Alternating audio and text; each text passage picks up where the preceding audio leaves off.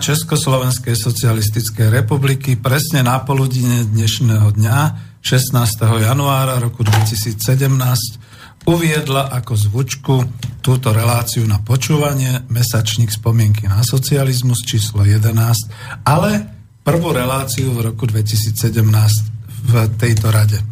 Milé poslucháčky a vážení poslucháči Slobodného vysielača Banská Bystrica. Spoza mikrofónu vás víta Peter Zajac Vanka, externý dobrovoľný redaktor. Vysielame zo štúdia Bratislava a začíname túto reláciu, e, ktorá, ak vy uvážite, môže byť aj kontaktnou v takomto pre kontakt nezvyčajnom čase, ale to by ste nás museli zavolať na telefónne mobilné číslo 0944 462 052 alebo môžete nám mailovať na známu adresu studio zavináč slobodnyvysielac.sk Techniku tu tradične zabezpečuje Martin Bavolár, takže vidíme sa po sviatkoch. Ahoj Martin. Ahoj Peter. Prajem všetkým ľuďom príjemné, hodnotné počúvanie. Všetko dobré z Bratislavského štúdia. Ďakujem pekne. Martin bude prepájať vaše prípadné telefonáty, ja tu budem čítať maily. No a mám tu v štúdiu ešte našu poslucháčku, Potešil som sa, že ma prišla pozrieť pekná baba, takže vítaj Mirka, zdravím vás. Ďakujem, pekný deň prajem všetkým poslucháčom. A bude to téma, pretože téma dnešnej relácie je spomienka na dom módy obchodný dom Dunaj v Bratislave, ako aj spomínanie na malý obchod za socializmu. Čiže je to správne, že tu máme poslucháčku, e, pani alebo dievčinu, ktorá si určite bude pamätať ešte niečo z tej módy za socializmu a, a možno aj e, bola tom dome módy Dunaj, takže potom sa jej opýtam. Ja e, ešte predtým trošku ako pár slov poviem úvodom. Túto dnešnú tému a reláciu som sa rozhodol venovať Márii Zajacovej Vankovej, rodenej Koloseusovej, Bratislavčanke, a mojej mame, ktorá pracovala v socialistickom štátnom obchode. Budovala ho a žiaľ dožila sa aj časov likvidácie malobchodného systému Československej socialistickej republiky. Pracovala v dome módy Dunaj a chce oživiť spomienky na tento aspekt československého hospodárskeho systému. Teda nielen obchod a obchod, ale teda aj takéto určité e, domy módy alebo obchodné domy, ktoré za socializmu boli.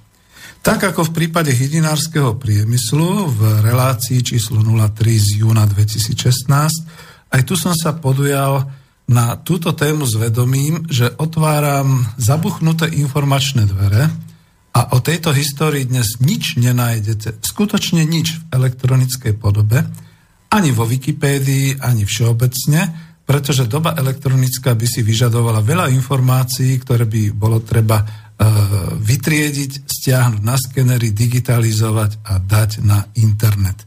Možno ak niekde existujú nejaké tlačoviny, noviny, časopisy alebo nejaký archív, e, tak potom by sa dalo rozmýšľať o tom, že niečo je digitalizované. Niečo je, nejaké linky mám, z tých som nakoniec aj čerpal určité informácie, pretože nie som ani výskumný ústav a som len pamätník s tým, že teda naozaj matka pracovala v tomto obchodnom systéme. Tuto vlastne Mirka poslucháčka mala možnosť nahliadnúť do knižky, ktorá je Retro CS. Ona sa volá Čo bolo a čo nebolo za reálneho socializmu, tuším. E, nevidím tam na meno autora, môžeme pozrieť. Ten pán Petrov. Hej, Michal Petrov. E, v podstate asi sme rovnaká krvná skupina, že tento pán Michal Petrov e, sa niekedy v rokoch 2009-10 snažil o určité relácie, dokonca v, v českej televízii už, a potom vydal tlačov také pekné knižky. Viažu sa na túto módnu vlnu, na tento retro štýl, čiže on tam píše o tovaroch za socializmu, o potravinách, o kofole, o, o všetkých takýchto cukrovinkách a o všeličom možnom. No a ja to teda ešte doplňam z tej stránky hospodárskej ako ekonóm, že teda existovala tu nejaká sieť alebo teda nejaký systém národohospodársky, ktorý naozaj zahrňal aj veľký obchod, aj malý obchod. A nakoniec tu boli aj určité obchodné systémy a bol to aj zahraničný obchod. A hovorím to hlavne kvôli tomu, že to odkazujem zase smerom doľava na ultralavicových a proste ortodoxných komunistov, aby si uvedomili, keď teda vykrikujú dnes, že obchod a trh nemôže byť v socialistickej ekonomike. Pre Boha, odkiaľ oni spadli, z akého vesmíru, pretože E, po 48. samozrejme bol zoštátnený obchod, ale ten sa ďalej rozvíjal a rástol spolu s nami a v roku 89 už bol napriek všetkým tým určitým e, deformáciám dostatočne rozvinutý a to znamená, že nebolo to tak ideologicky, že za socialistické ekonomiky by nebol existoval žiadny obchod, žiadny predaj, žiadny trh. To nie je pravda. Nakoniec sám mám vyštudovanú e, Vysokú školu ekonomickú obchodnú fakultu, a mali sme tam spolužiakov zo smeru ekonomika a riadenie vnútorného obchodu a ja sám som bol v ekonomike a riadenie zahraničného obchodu. Takže to je. No, trošku teda takýto úvod a vy ma poznáte, že spomínam na socializmus ako pamätník, zároveň teda naozaj dnes som si zobral na pomoc aj určité informácie, vedomosti, čo mám teda od mami ešte, a mohol som sa pozrieť trošku do jej archívu, takže môžem vás potom oboznámiť s určitými úsekmi alebo s určitými uh, vecami, ako teda uh, mama pracovala. No a uh, keď ste si pozreli to avizo, tak celkom otvorene poviem, že rozhodol som sa síce skoro na poslednú chvíľu, už teda v tejto 11. relácii, Hlavne kvôli tomu, že ja som si prečítal nejaký článok od Olivera Bakoša, je to slovenský publicista a neviem, možno aj spisovateľ, aby som mu nekrivdil, ktorý teda e, vlastne, ten, to, to, to jeho tvrdenie sa stalo mojím motom. Počúvajte to moto. Žijeme v natoľko prevratnom období, až to vyvoláva pocit, že onedlho nezostane kameň na kameni. To povedal Oliver Bakoš 27. júna roku 2016, teda minulý rok. A v prípade obchodného domu alebo domu módy Dunaj v Bratislave toto platí. Ja sa totiž už len obávam, že ak ho onedlho developeri nejakým spôsobom nepredajú a trošku nedostanú do lepšej situácie, potom e, nejaký iný developer ho už zrúti, podobne ako zrútili Park kultúry a oddychu na Dunajskom nábreží a začne sa nová etapa, možno tam vyrastie nejaký 40 poschodový mrakodráb alebo boh vie čo a zanikne táto história. Zajdite si do samého srdca Bratislavy, na námeste Slovenského národného povstania a skúste sa dnes pokochať pohľadom na priečelia tých obchodných e, budov tuto v samom strede mesta. Dnes sa tomu hovorí v City. Je tu, chvála Bohu, vynovený Manderla – Čiže prvý e, mrakodrab alebo prvý výškový, e, prvá výšková stavba Manderlák, takto sme to my Bratislavčania volali. Bola to jedna z najvyšších budov v strede Bratislavy veľmi dlho. Keď sa pozrete od Manderláku na opačnú stranu, zase smerom hore, Slovenským národným povstaním, tak tam uvidíte e, už dnes renovovanú budovu Baťu. Jo, ale to už nie je predaj obuvy Baťa a E, to už nemá nič spoločné s firmou a s históriou Baťu, to už nehľadajte, lebo dneska už je tam všeličo iné samozrejme. No, e, zase smerom dolu k námestiu je honosné priečelie skleneného paláca banky ČSOB. To je teda skratka názvu Československá obchodná banka. To bola tá obchodná banka, cez ktorú som ja predával, exportoval a tržil doláre, marky, aj ruble a všeličo iné. Dneska je to už len trhová značka ČSOB, pretože e, táto banka patrí e, skupine, tuším z Holandska, K&H a Boh vie, kto je zase za tým holandským kapitálom. Proste je to globálna nadnárodná finančná spoločnosť. Ale hneď vedľa tejto banky vyslovene telo na telo alebo múr na múr je priečelie národnej kultúrnej pamiatky. Touto národnou kultúrnou pamiatkou je dom módy Dunaj, samotná budova, pretože e, tá budova bola postavená ešte za Prvej republiky Československej na objednávku ako obchodný dom pre firmu Brouk a Babka. A hneď vedľa tohoto domu, e, šestposchodového, je stenou na stenu nová mohutná budova, tá už je trošku novšia a má taký ten skelet tiež takýto e, železo sklenený a podobne. E, to je tá druhá budova domu módy Dunaj, ktorá bola postavená niekedy potom ešte, alebo už v 80 rokoch. Len si pre Boha, prosím vás, nečítajte tie billboardy, ktoré sú dnes v roku 2017 napriečeli, pretože vás to znechutí. E, dal som si tú námahu a šiel som v piatok 13. januára, teda predvčerom, alebo teda, no v piatok, e, takmer len nedávno, na skoro inšpekčnú prehliadku dodnes na priečeli vypísaného OD Dunaj. Výklady boli zaslepené a polepené oznámami, že je tu výpredaj. Pre istotu tam bolo napísané, že bufet v prevádzke. Väčšinou tam boli nadpisy for sale. E, zvonka veľký billboard e, a veľká reklama na predajňu KIK. Je tam obrovský transparent outlet. Ja si myslím, že každý vidiečan už dneska, ako keď príde do Bratislavy, presne vie, čo outlet znamená, že? A e, obávam sa tých vecí tak, ako ich vidím, pretože e, ono to pomaly znamená, že je taká doba. Strhli a zbúrali sa mnohé budovy, či to bol už ten areál Parku kultúry a oddychu, alebo dokonca je tu zámer, a zatiaľ bol oddialený, zbúrať i budovu hotela Kiev na Kamennom námestí, to je hneď vedľa tam, kde bol obchodný dom Prior a dneska je to teda obchodný dom Maj a architekt Ivan Matušík mohol snať plakať. Našťastie sa zatiaľ nestalo a dúfam v zázraky, že teda tieto budovy sa udržia v samom centre Bratislavy.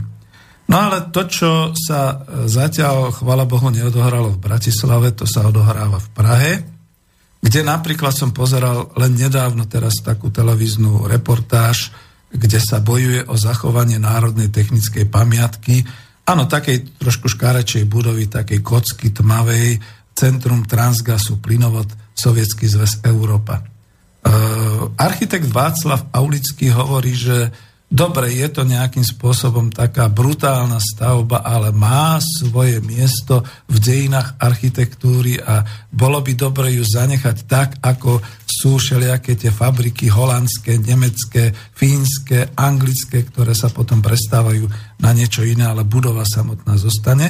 Lebo v tomto prípade zás je tu nejaký zámer zahraničného developera, ktorý tú obludu nechce udržiavať, na čo ju potom vlastne kúpil? No nechce ju udržiavať, chce tam mať postavené moderné obytné apartmány. No ale ja chcem spomínať, a keďže som sa takto ako rozrečnil a som možno teraz trošku taký negatívnejší, chcel som byť aj pozitívnejší, len neviem, ako to urobiť, aby v prípade tej pozitívnosti som nevylakal poslucháčku, ktorej vďačím za to, že tu so mnou sedí, pozerá a tak sa opýtam a Mirky, že ako si vy pamätáte e, možno tých vašich rokov, povedzme, ako ste sa odievali, alebo keď nám prezradíte, že či v tých koncom toho socializmu v tých rokoch ste už boli dospelá, nevyzeráte e, nejak príliš, ja by som povedal, že ste ešte slečná, takže nech sa páči, môžete hovoriť. Tak, e, v mojich detských rokoch bolo zvykom, že doma sa všetko plietlo, štrikovalo, hačkovalo aj moja teta plietla svetre, aj šponovky na nohy, aj čapice, aj, aj rukavice. Aj sa kupovali veci v obchodoch a mne mama kupovala tak raz do roka, dvakrát do roka, ako podľa potreby, čo som potrebovala, aj do školy, aj mojej sestre Euke. A myslím, že bol celkom taký pekný výber aj oblečenia aj detského, aj pre dospelých ľudí, aj pre starších ľudí a boli celkom aj priateľné ceny. No, tie priateľné ceny.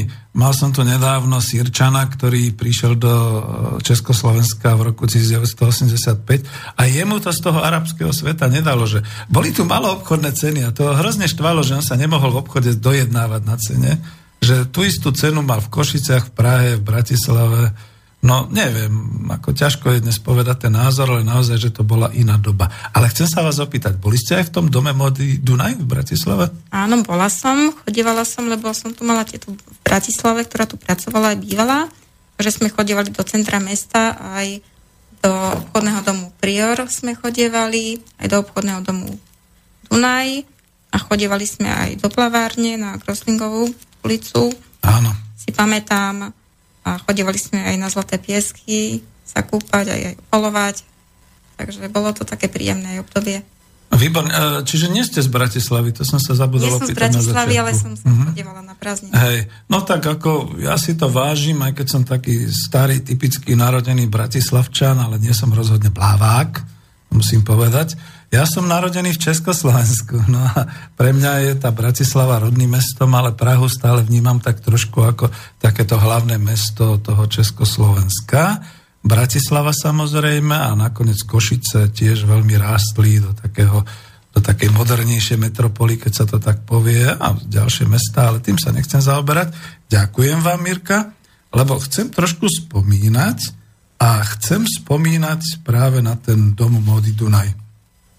Vy ste spomínali potom aj Prior, ten Prior bol vlastne otvorený ako prvý obchodný dom, všetko pod jednou strechou, v roku 1969. K tomu sa ešte potom vrátime, alebo možno ešte v nejakých ďalších reláciách, ale naozaj sa teraz chcem venovať tomu domu módy Dunaj.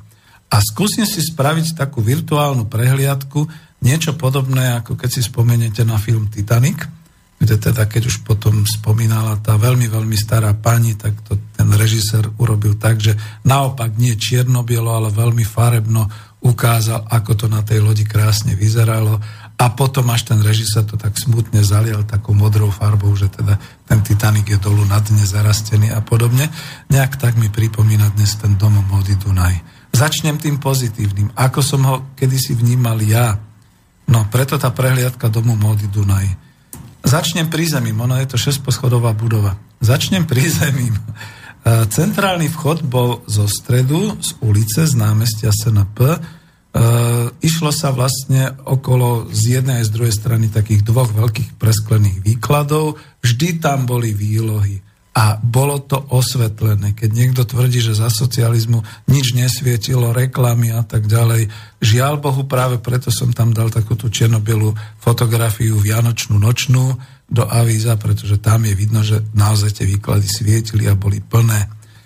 No, keď sa prešlo teda tým centrálnym vchodom vľavo aj vpravo, vpravo boli také tie rôzne pulty, za sklom bola galantéria, modné doplnky, bižutéria, predávačky boli za pultom, za nimi boli ešte nejaké regále s tovarmi a rovno hneď tam sa dalo nakupovať s tým, že dobre bola nejaká pokladňa, e, neboli centrálne pokladne, ale teda boli vždy pri každom tom oddelení pokladne, kde sa hneď dalo samozrejme zaplatiť korunami československými a so stálymi cenami, čiže tie ceny boli všade rovnaké, či to bolo, ja neviem, v nejakom mestečku Bánovce nad Bebravou alebo v dome módy Dunaj, tie ceny sa nemenili.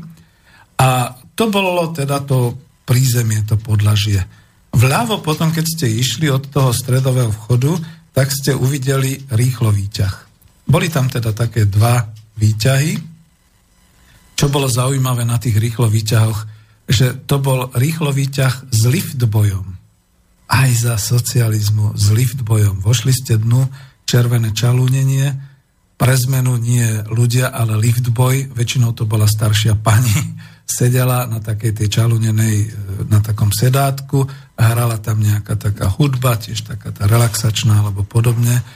A to bolo také, že ten rýchlo výťah naozaj, keď ona ovládala a stláčala to v jednom alebo v tom druhom výťahu, tak to išlo veľmi rýchle.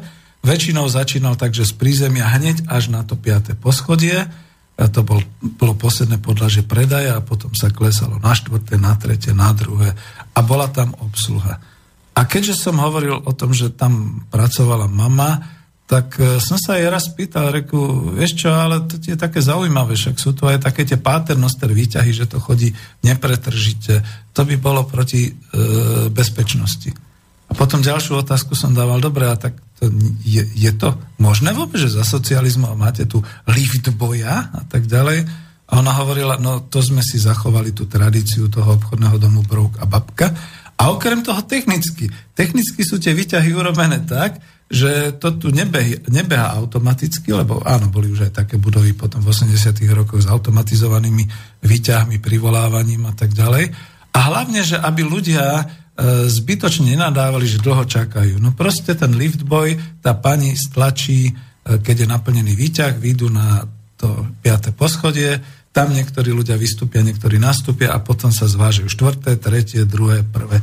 Žiadne také, že nejaký si pretlačí, že vyvezie sa na šiesté poschodie, niekto si stlačí a vyvezie sa zase dolu a výťah je plný a ľudia cestujú hore dolu, aniž by videli obchodný dom a sú naštvatí. Ako to dneska častokrát býva. Vidíte IKEA, tie veľkokapacitné výťahy a podobne. No a teraz, e, keď už sme hovorili o tom výťahu, kto nechceli s výťahom, tak mohli ísť ešte viac trošku doľava, bol tam taký bočný východ a to bol taký východ ešte do ulice, e, dodneska je tam taká strieborná kovová brána a schodisko, ktoré e, viedlo na poschodia až na tých 6 e, poschodí, teda na tých 5 podlaží obchodného domu a to 6. poschodie to bola administratíva. Bolo to riaditeľstvo, tam na tom šestom poschodí bola zasadačka, mama tam mala kanceláriu. A prečo to ja takto spomínam, a možno sa to už ani Mirke nebude páčiť, že ešte stále to nie je o tom obchodnom dome, práve kvôli tomu, aby som to definoval tak, ako uh, to bolo v tom Titaniku. Ja to vidím farebne. Vidím to naozaj s tým čalunením červeným, Vidím to s tým, že skutočne tam bolo navoňané, bola tam muzika, bola tam vždy nejaká pani. A ja som bol mladý vtedy, občas sa tam objavila už aj nejaká učnica, nejaká dievčina, ktorá tam zarezávala. No tak to som sa potom vozil aj viackrát hore dolu. Tak mi to proste odpustite, bol som mladý chlapec. A bolo to príjemné. A viete, čo tam ešte bolo príjemné? To ja zoberiem taký štýl, ako má povedzme naozaj ten náš e, e, ten, ktorý spomína na také všelijaké príbehy. Ten výťah, keď zastavil, ono to až tak zadržalo dých, bol to rýchlo výťah. No a mladé dievčatá tam väčšinou robili, že jej, proste tak iskli, tak proste vzdychli a podobne. No tak ako nepáčilo by sa to mladému chalanovi. No vidíte, tak takto sa cestovalo v obchodnom dome za socializmu. No a pretože dlho hovorím a Eh, chcem to naozaj predeliť aj nejakou tou muzikou, pozriem sa potom aj na maily nejaké, či došli. Poprosím Martina o tú prvú skladbu.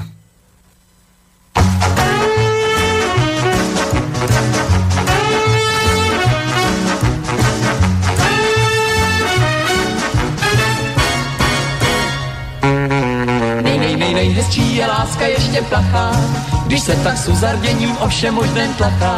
On má rád motory a ona sport hory, určitě tež zdrbnou kantory, na to pak se nejraději vzpomíná. Nej, nej, nej, nej, spíš si pak koupí loži v kině, jak hrabě Monte Cristo a ta vévodkyně. Ona je doslova jak Jana Brejchová, Jean Mané se mužnějc nejraději vzpomíná.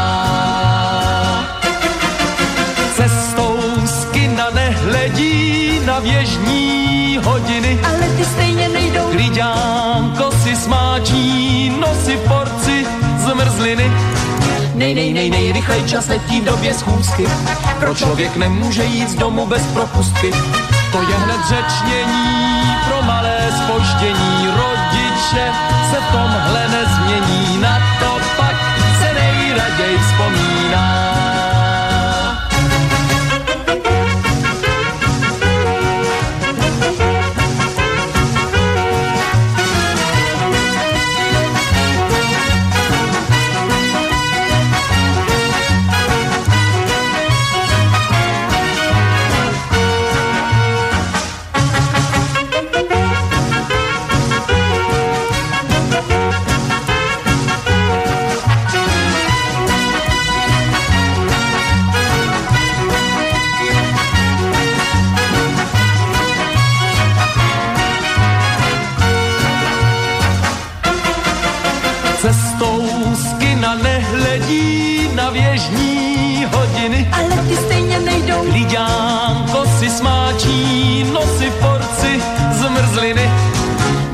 rychlej čas letí v době schůzky. Pro člověk nemůže jít z domu bez propustky. To je hned řečnění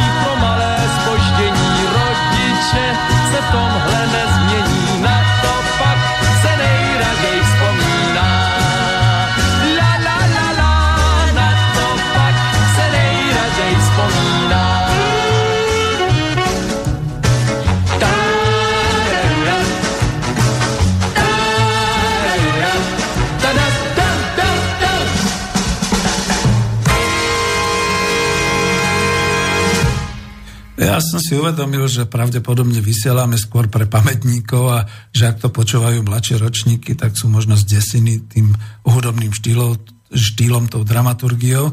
Nože ale toto bola pesnička z roku 1963, volala sa Nej, nej, nej. Mladá vtedy Pavlína Filip, Filipovská s mladým Jozefom Zímom to spievali. A keď si to teda vypočujete, nielen, že je to optimistické, ale týmto sme žili.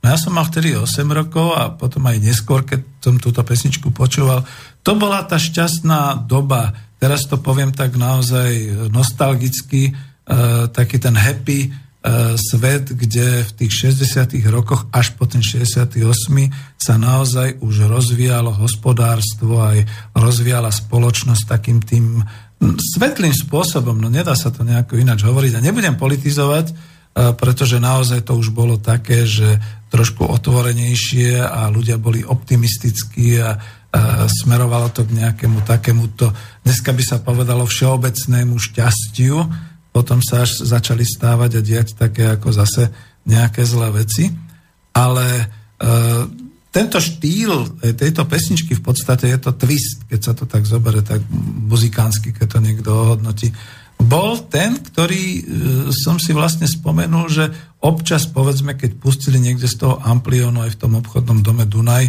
bolo to naše, bolo to niečo, čomu sme rozumeli, čomu sme sa tešili.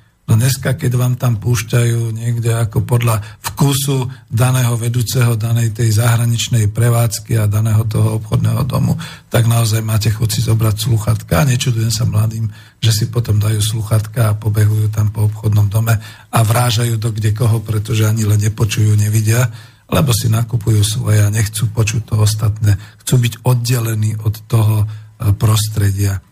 Tuto ale v obchodnom dome Dunaj sme nepotrebovali byť nejako oddelení a keď budem trošku pokračovať, aj keď možno zrýchlim e, tú prehliadku, aj dokonca v tej farbe, tak e, prvé poschodie. No, keď ste vyšli e, pešo, tak ste vošli zase na poschodie, kde bola obuv, ponožky, kožená galantéria, nejaké modné doplnky. Ja to hneď teraz tu uvediem. Všetko to bolo už vtedy nie nejako, že len na regáloch, ale aj dostupné s tým, že ale tam boli predavačky. No jedno z tých úsilí mojej mamy bolo, že teda vzdelávala, školila, však to bola bývala trošku baťováčka, kľudne poviem, takže tie dievčatá, tí ľudia, ktorí tam predávali, mali ten prístup k zákazníkom už vtedy taký, že vošli ste dnu, nepoviem, že hneď vás niekto oslovil, to by som zase klamal, ale ako náhle ste sa teda pozerali a vyberali si a podobne, tak už k vám prišiel nejaký ten zodpovedný vedúci alebo predávač a uh, už s vami komunikoval, hovoril a mohli ste si vyskúšať a podobne. Čo je na rozdiel od súčasnosti dôležité, boli to odborníci, tovaroznalci. Oni vedeli, prečo sú tie e, tovary také, prečo je to koža, prečo je to to, prečo je to ono a vedeli nejakým spôsobom aj častokrát poradiť. No skúste dneska ísť do nejakého takého Tesco alebo do nejakej takej, to vám ona ako nevie povedať, prípadne vám vyslabikuje e, tú hmotu alebo teda tú, tú matériu a to si potom poviete, no a to si viem aj sám prečítať, tak na čo mi to vlastne takto robí. No ale dobre, chcem byť pozitívne. To bolo prvé poschodie. Druhé poschodie, dámska móda. Šaty, dokonca aj s krajčírskou dielňou na úpravy, že dalo sa tretie poschodie pánska móda, šaty, opäť aj s krajčírskou dielňou na úpravy, štvrté poschodie spodné prádlo, pre ženy, plavky, pyžama a takéto veci. A neviem, či na štvrtom alebo na piatom poschodí bol pôvodne ten bufet.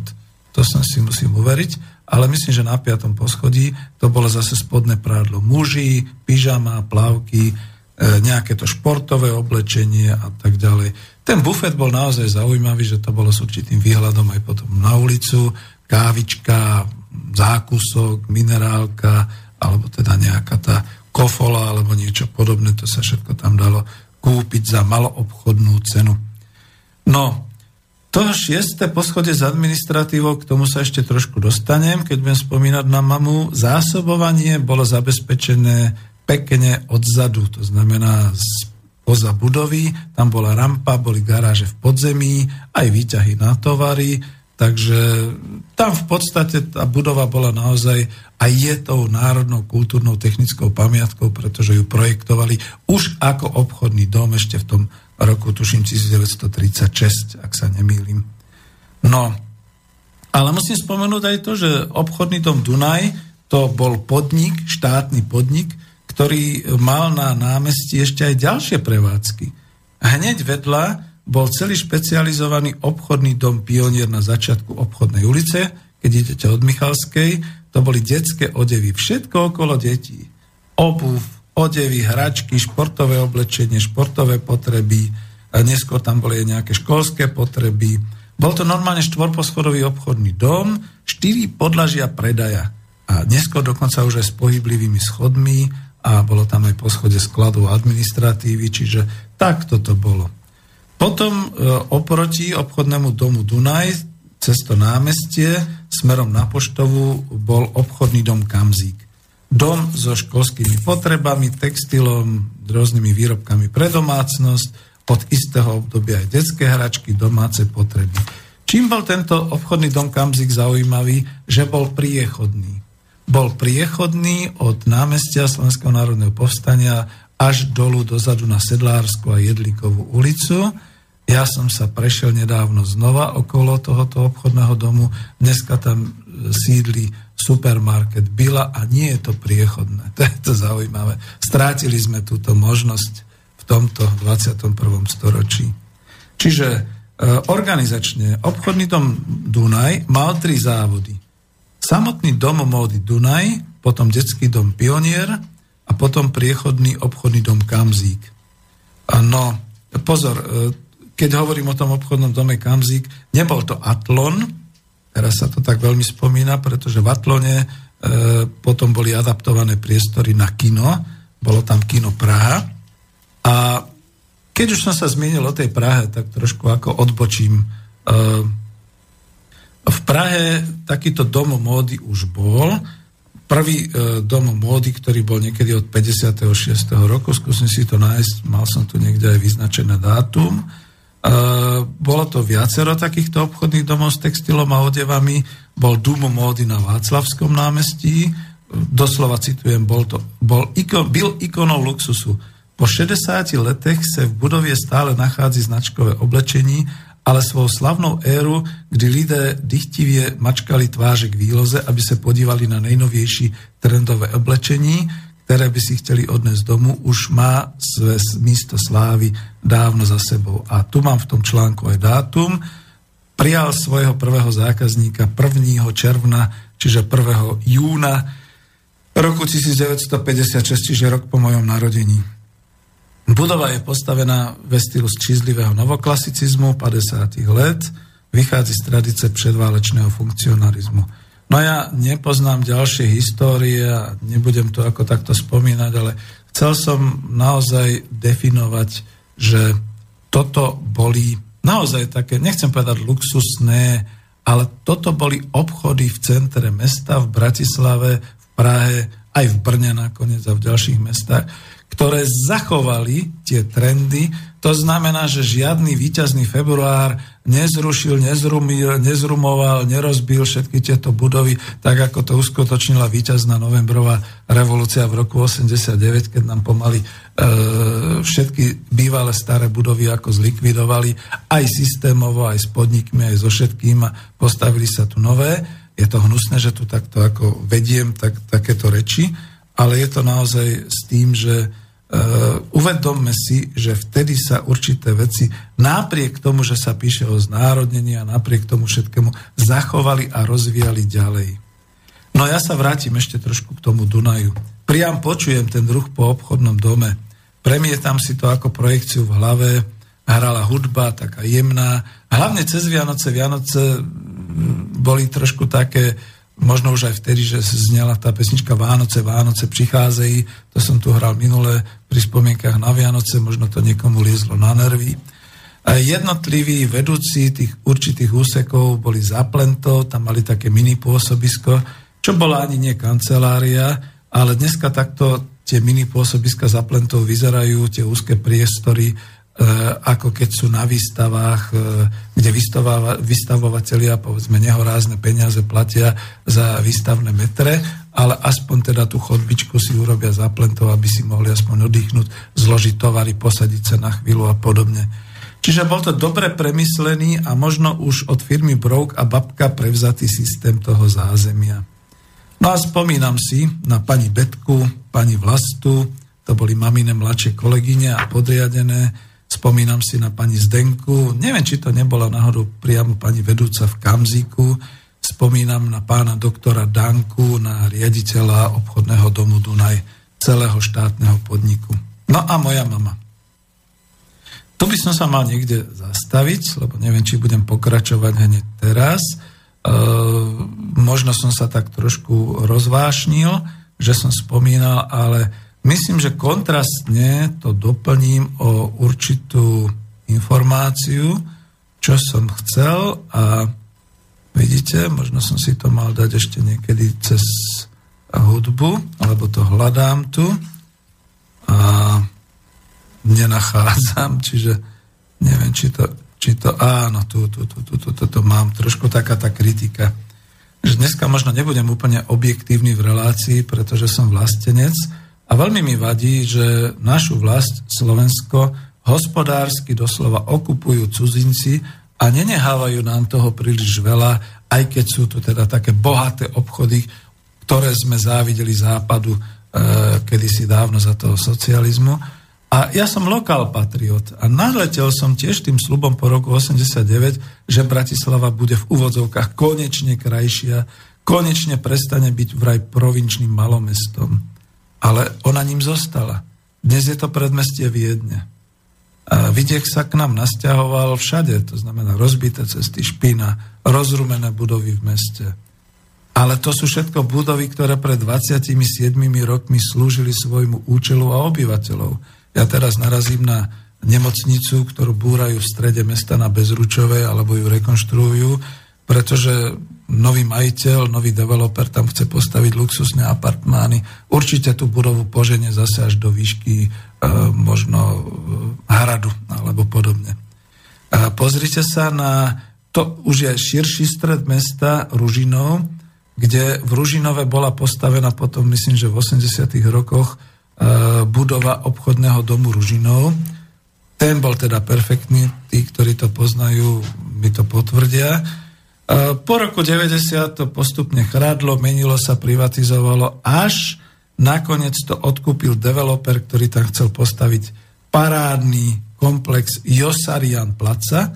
Nájdete si to na internete, je to s googlovským Y, čiže Josarian Placa. A dnes, keď idete okolo v januári 2017, je to naozaj celý areál ako po vybombardovaní.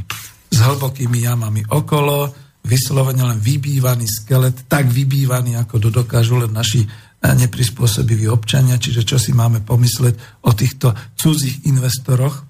Pozrite sa, ako to vyzerá tam naozaj v Ružinove. Pozrite sa na múry niektorých uličiek v starom meste, pozrite sa na rozbitý areál Parku kultúry a oddychu, alebo na takú uličku za námestím SNP, e, volá sa to, myslím, Jedlíková ulica, tu som spomínal, to bola priechodná ulica, kde dneska máte vyslovene teda taký čínsky bazár, nič iného a ošarpané budovy a tak. No a toto je hlavné mesto Slovenskej republiky. Nie, ako toto už som v podstate trošku zašiel niekde do kritiky, ale chcem aj pozitívne. E, za socializmu sme mali takú prvú večierku, takú samoobsluhu na Malinovského triede, dnes tuším Klincová, a dneska je to takisto len rozbitá ruina. Roky, roky sa tam nič nerobí, už sú tam potkany, už je tam špina.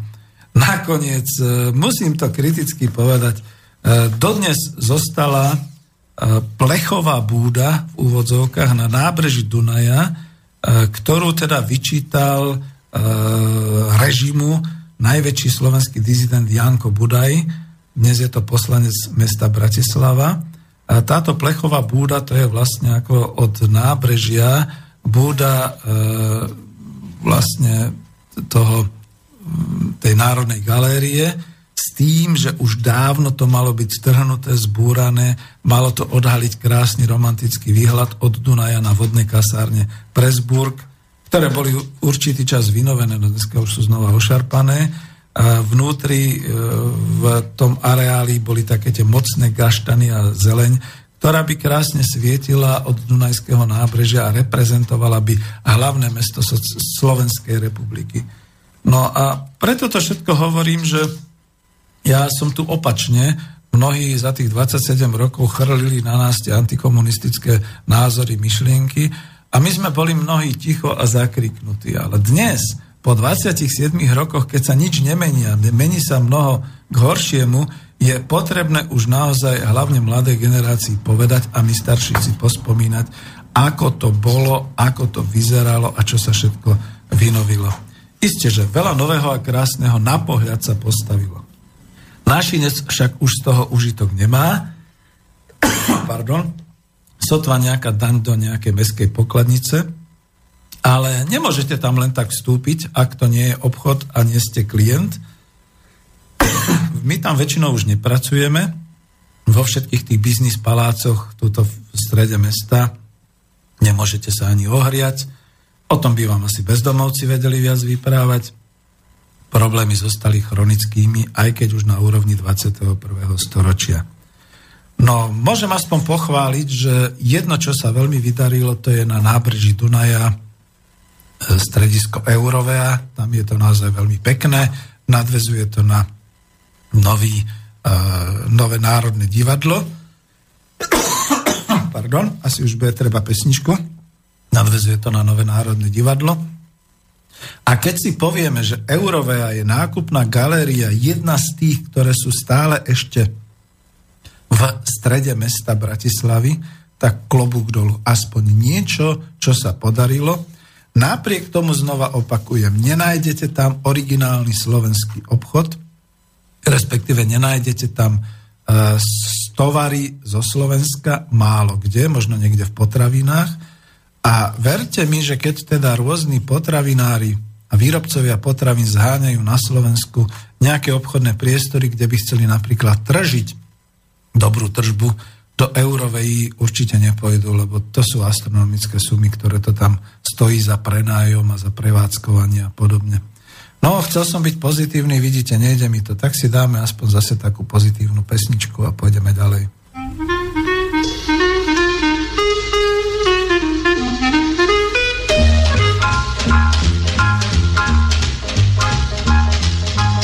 Dáme si do bytu, do bytu, dáme si vázu, do vázy chytit si pod vázu stůl, ke stolu židli, kdo židli má bydlí, každý, kdo bydlí, má starostí půl, ke stolu židli, kdo židli má bydlí, každý, kdo bydlí, má starostí půl.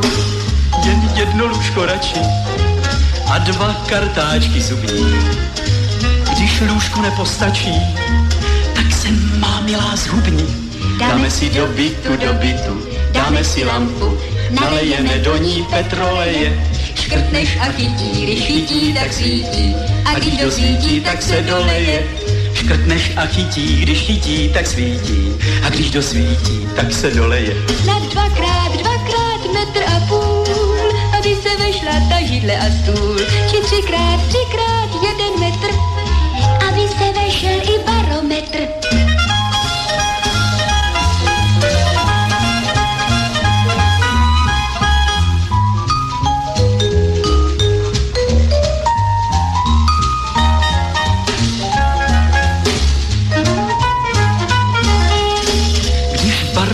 Klesne, zůstanem na té židli. Počasí je dnes děsné, ale nám se to bydlí. Dáme si do bytu, dáme si zámek, pod zámek si dáme všechno, co máme. Tu židli a stůl a starostí půl, tu lampu a tu trochu petroleje. Co svítí, když chytí a když dosvítí, a když dosvítí, tak se doleje.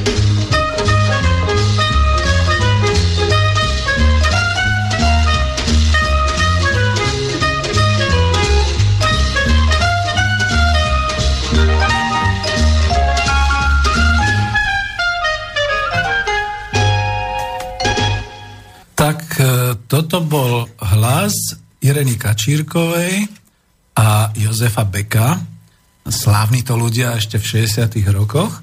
A túto pesničku, keďže už je na YouTube, potom dám na link, pretože niekto to tam označil, že to bol prvý československý videoklip. to, čo ste počuli v pesničke, dáme si do bytu, to znamenalo, že takto mladí ľudia rozmýšľali o tom, ako si tie svoje byty, ktoré práve dostali, k bývaniu, ako si to zariadia a teda neuvádzalo sa to, v akých obchodoch to kúpia, nebola to reklamná relácia, ale bola to proste taká tá relácia, zase taká optimistická o tom, ako si zariadovať byty. No ale my tu máme naozaj e, ten maloobchod a spomínam na socialistický maloobchod. Do neho napriek tomu, že sa to volá maloobchod, patria aj tieto obchodné domy a tieto systémy. A ja na tú históriu toho obchodného domu Dunaj skúsim naviazať, e, povedzme práve tým, že budem spomínať chvíľu na vlastnú mamu. Odpustite mi to, že to takto urobím. Nemusím spomínať všetko. Tam v rohu avíza máte potom kolážov vložený taký úryvok z článku v Bratislavskom večerníku, tuším z maja 1973. To mala mama v tom roku už 50 rokov a bola vedúcou kádrového a personálneho útvaru riaditeľstva štátneho podniku Obchodný dom Dunaj. Vtedy to bol Obchodný dom Dunaj, národný podnik. Isté, že bola kádrovačkou v úvodzovkách. Mala na starosti, no, zhruba tých 500 zamestnancov, nedokážem, nenašiel som to, koľko to bolo presne, vrátane riaditeľa doktora Danku, e, v podstate e, mala personalistku na nejaké tu pracovné a zaraďovacie agendy jednotlivých pracovníkov, mala pamáčku, teda práce a mzdy na mzdové záležitosti, pritom viedla vzdelávaciu agendu, účtové zariadenie, učňovské e, zvelaďovanie, školenie, e, v podstate školenie a samozrejme politické stranické vzdelávanie.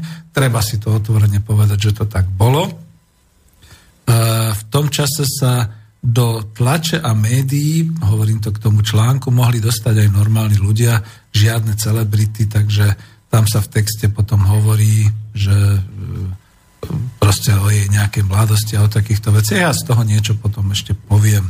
Do dôchodku išla mama v septembri 1989, teda prakticky v 60 to už bola riaditeľkou dom, domu módy Dunaj pani Dagmar Hodáňová Mama ešte dlhé roky chodila do obchodného domu Dunaj, zastavovala sa tam u bývalých kolegyň alebo v tom obchode. Poviem takú perličku skoro z súčasnosti, teda mama už nežije, ale pri kuponovej privatizácie cez to centrum e, kúpila mama a stala sa vlastničkou troch, menovite troch akcií e, akciovej spoločnosti Obchodný dom Dunaj Nebola z toho zase nejaká moc nadšená, ale tak už hovorila, tak je to nová doba, tak sa k tomu prispôsobujeme, vraciame sa do kapitalizmu. Vidíte, nikto to nehovorí, len títo skutočne skúsení ľudia hovorili, vraciame sa do kapitalizmu, Peter, tam som nechcela. A teraz to ako naozaj tak aj napíšem, že, alebo poviem, že vstupovala v roku 1945 do komunistickej strany Československa práve kvôli tomu, čo si zažila, čo videla, ako to vyzerá vo vojne, v predvojnovom období a podobne. A to, čo sa potom ďalej dialo, je až smutné. Mama umrela, bolo to v roku 2002, teda 6. februára tohto roku tomu bude 15 rokov, čo proste už nežije a my sme sa potom tých takmer bezcených akcií obchodného domu Dunaj zbavili. No, otec ich predal, možno to bolo za tisícku korún slovenských, ktoré vtedy otec utržil, ale viete, to je to, že zostali len spomienky, zostala prežitá minulosť, zostali naozaj možno určitá nostalgia a hlavne teda doklady, dokumenty o tom, ako sa v tom období žilo a toto je dôležité. No a ja trošku ešte k mame, pretože som slúbil, že to budem venovať pani Mári Zajacovej Vankovej, pár slov poviem. Mama bola takým talentom, baletila od 6. roku svojho života pôsobila v nejakej telovýchovnej jednote, v robotníckej telovýchovnej jednote tu bolo napísané, pretože naozaj e, vlastne ona vzýšla z takých pomerov, otec železničiar, mama v podstate takisto pracovala ako robotníčka, bolo ich 6 detí, to znamená, že dokonca bývali na ulici, ktorá mala príznačný názov Robotnícká ulica v takom domčeku železničiarskom. Takže e, toto sú všetko fakty, ktoré treba povedať.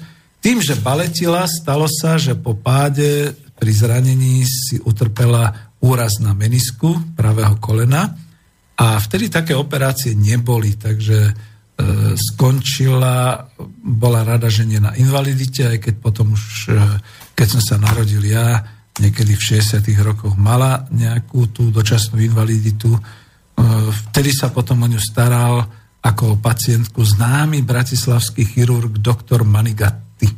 Je to také talianské meno, tak to musí niekomu zarenozovať, že áno, poznali sme a tak ďalej. A čo povedať teda k takému jej, prečo to spomínam? Pretože e, ľudia zaznávajú nejaký štátny obchod. Všetci dneska velebia súkromný obchod a že aké to bolo po znárodnení a že ako sa všetko likvidovalo. E, mama je dôkazom presne toho opačného postupu. To znamená, že niekedy od roku 1939 pretože mala len to základné vzdelanie a potom nejaké takéto vzdelanie skoro učňovské by sa povedalo. Čiže od decembra 1939 a počas vojny pracovala ako predávačka práve v obchodnom dome, e, ktorý potom bol ako OD Kamzik za socializmu. Tento obchodný dom bol firmy Ander a Syn, za to to bola skratka ASO a robila tam predávačku, potom robila rok predávačku v obchodnej firme Teta, Vidíte, to je zase teta, potom sme mali potraviny teta a podobne. A potom robila obchodnú účtovničku, čiže bola šikovná mladá, učila sa, robila obchodnú účtovničku v stavebnej firme Weber. No keď už sme pri tej stavebnej firme Weber a teda to účtovníctvo a podobne, tu sa zastavím, pretože to ona, mama mi vyprávala o hroznom nálete, tuším to bol jún, ak sa nemýlim, 1944 na Bratislavu, ktorým Američania kobercovými náletmi a bombami ničili nielen e, fabriku Apollo, ale ničili aj Steinerovú ulicu. Rozbili celú rafinériu Apollo a e, v podstate práve na tú počesť, e, na tú históriu máme teraz ten pekný nový oblúkový most cez Dunaj pomenovaný ako most Apollo, pretože to je v tej štvrti. A ona tam bola.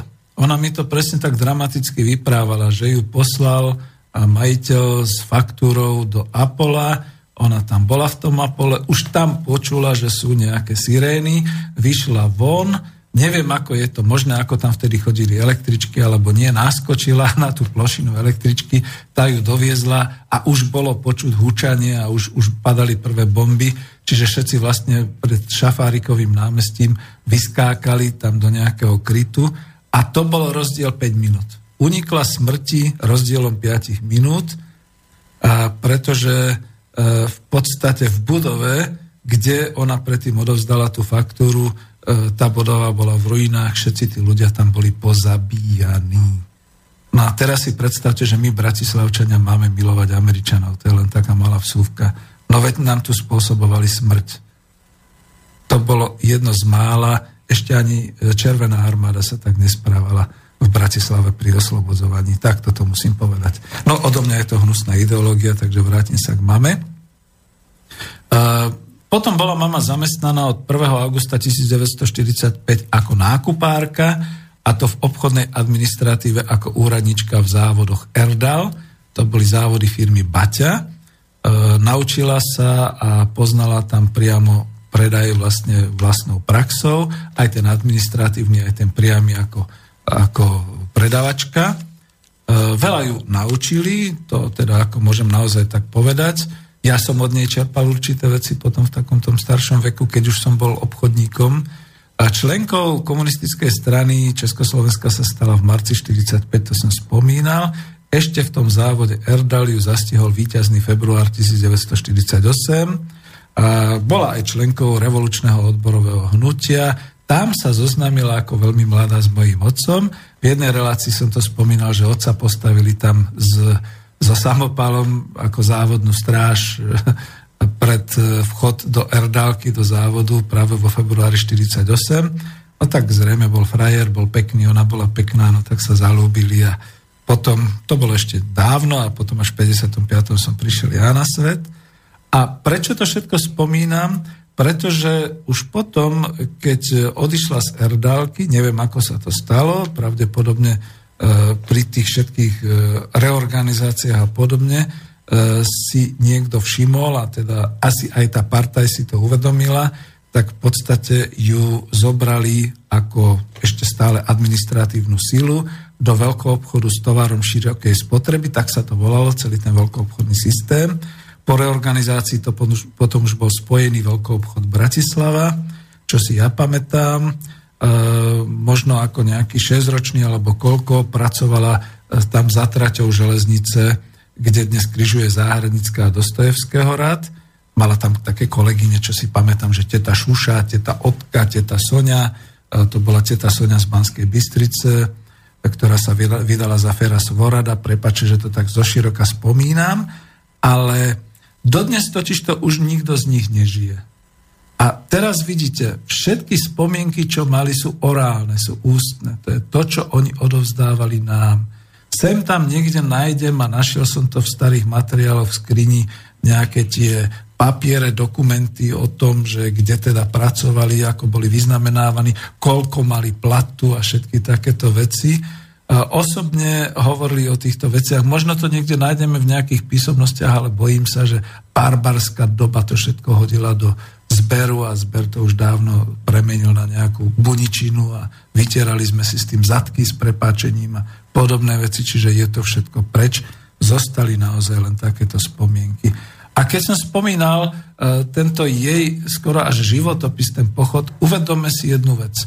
Áno, bola to robotnička, pochádzala z robotníckej rodiny, mala základné vzdelanie, ale mala prax. Mala prax v predaji, v obchode, mala prax ako obchodná administratíva, rozumela účtovníctvu, všetkým týchto vecí. A nové, alebo teda to nové obdobie, e, skutočne ju tá partaj vyhľadala a postavila ju teda do tých služieb za štátny obchod. Ona potom v tom štátnom obchode pracovala, mala invaliditu určité roky práve kvôli tomu menisku, ale aj tak brigádničila napríklad v kancelárskych strojoch, v západoslovenských pivovároch, a potom myslím, že od roku 63 po zrušení invalidity e, nejak sa jej to polepšilo, e, aj keď nemohla zohnúť koleno, vlastne krývala celý život a mala nohu kratšiu. Potom nastúpila do obchodného domu Dunaj. No, dlho hovorím, ale ja ešte chcem spomenúť naozaj na to a spomínam to kvôli tomu, lebo občas je tu taká kritika, že tí ľudia, tí robotníci ničomu nerozumeli a to bolo ako E, cap záhradníkom a podobné veci. Nie, nie, nie. Ja tu naozaj obhajujem aj tú kádrovú a personálnu prácu, že tak ako dnes, a dneska je to už zase pokrivené, vyberali sa ľudia s určitou praxou, kvalifikáciou, samozrejme nemali školy, na to boli určité výnimky, potom si museli ľudia dorobiť tieto školy, cyklické vzdelávanie, podobné veci, mám tu k tomu dokumenty a tak ďalej. A ako čo povedať, ak teda sa starala potom ako personalistka a potom postupne kádrováčka, e, vedúca kádrového úseku, ona si zodpovedne tú svoju personálnu prácu e, robila, vyslovene teda niekedy aj školila, hlavne skontrolovala a školila správanie sa predávačiek, toto bola jej denná starosť, mala čo hovoriť a vysvetľovať o správaní sa k zákazníkovi, o nutnosti odborne ovládať určitú kvalitu a takéto veci. Čiže toto platilo, toto ako všetci sme to tak zhrnuli zo stola, že fuj a nič nebolo a podobné veci. Nakoniec ja to musím povedať tak, že kvalitári, kvalitárky, keď ich školila, to nebolo len o komunikácii, to bolo aj o tom, že v tom dome mody Dunaj museli tie kvalitárky vedieť všetko o textile. Asi na tej úrovni a možno určite na vyššie ako my, čo sme boli vysokoškoláci na Vysokej škole ekonomickej na obchodnej fakulte, kde sme mali povedzme jeden z predmetov tovaroznalectvo, rozoznávali sme látky textílií, dodneska vieme rozoznať určité textilné látky a podobne. Skúste sa dneska opýtať tej predavačky niekde v Tesku alebo kdekoľvek inde, keď to nie je priamo špecializovaná značková predajňa, kde ovládajú ale len značky a, teda len matériu, ak vôbec ovládajú tých vlastných ako tovarov, ktoré predávajú. Skúste sa opýtať, že chcete takéto, takéto. No, ona pokiaľ to neprečíta, pokiaľ to nemá pred nosom, tak to nevie. Nevie to chytiť, nevie to rozoznať. Čiže toto všetko v podstate uh, mama mohla. No a keďže som hovoril o tom, že mala na starosti kádrovú personálnu prácu, bola tou kádrováčkou, e, ja sa pamätám už ako žiak základnej 9-ročnej školy a potom gymnázia, keď som za ňou chodil, že som bol hrdý na ňu, pretože v podstate celý deň strávila, a nie v kancelárii, ale naozaj aj v tých obchodných priestoroch, v tých predajných. E, nech sa prihlási, kto má nejakú krivdu na kádrovačku v obchodnom dome Dunaj, kľudne napíšte. Rád vás poznám, pretože budem sa vás pýtať vlastne na mamu, na to, aká bola a, a čo robila. E, je zaujímavé, že ani len na pohrebie neprišla pani, a možno už ani nežila, pani Blažena Kočtuchová, to je tá prominentná televízna hlásateľka z roku 68, ktorá bola vyhodená zo zamestnania. Vraj jej veľmi ten režim ubližoval. No neviem, no ja som ju tam videl u mami. Mama ju prijala ako kádrovačka do obchodného domu Dunaj, možno po tých stranických čistkách, ako to bolo šeliaké, ale bola a ako čo môžem povedať? Jediným manierom, ktorý som si pamätal ako u mami, bolo to, že keďže mala tú nohu takú neohybnú a mala meniskus, tak v takýchto zimných časoch, ako aj dneska je šmiklavo a sneh a podobne, tak naozaj si u svojho šéfa e, vybavila, že keď teda podnikový šofér Ferko chodil s tou 613, tak sa zastavil aj tu, kde bývala na Dunajskom nábreží a tých pár ulic ju previezol priamo, lebo to už nezvládala, to bolo také.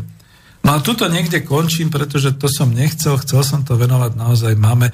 A takýchto osôb, ako bola ona a e, naozaj schopných ľudí bolo veľa. Veď takto sa stávala potom sieť e, po roku 1968 obchodných e, domov, alebo teda stredisk OTEX, obchod s textilom Takto sa stávala obchodná sieť pri, Prior, to znamená, že tieto obchodné domy, všetko pod jednou strechou, takto sa stavili ďalšie obchodné systémy. Čiže ako, ja to musím tu povedať, aj keď som to tu niekde mal v nejakom článočku a chcel som to povedať neskôr. Nehoráznosť je, keď dneska o tejto histórii nič nevieme a zhodili sme to zo stola, že čierna diera, to nám povedala Madlenka Albrightová, či ak sa volá, že fuj, tu bola čierna diera a podobné veci. Lebo to tak nebolo. A veľmi ma mrzí, keď potom na Google čítam prácu nejakej mladej absolventky strednej školy, ktorá píše, že po roku 1948 zanikol obchod e, v Československu, súkromníci boli znárodnení a už potom nič nebolo a v ďalšej vete potom píše, že po roku 89 ako sa čo rozvíjalo.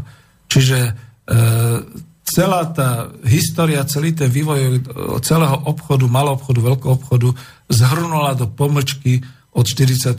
po rok 89, čo teda pravda nie je. My sme tu žili, my sme tu videli, my sme tu vlastne toto všetko vnímali.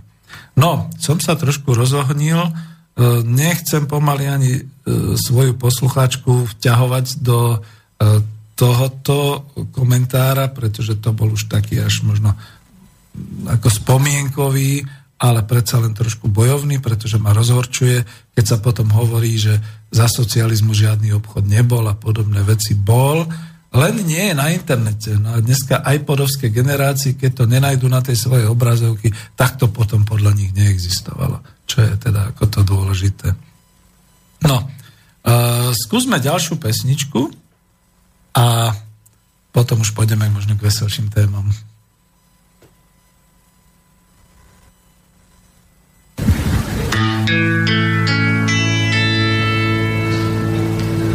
Música mohl mi dát. Jen jakoby darem svoji zemi čistá. Když koupíš mi zámek a ze zlata štít a sbírku všech známek já nebudu chtít. Vždyť já chci jen žít, jak žít se má.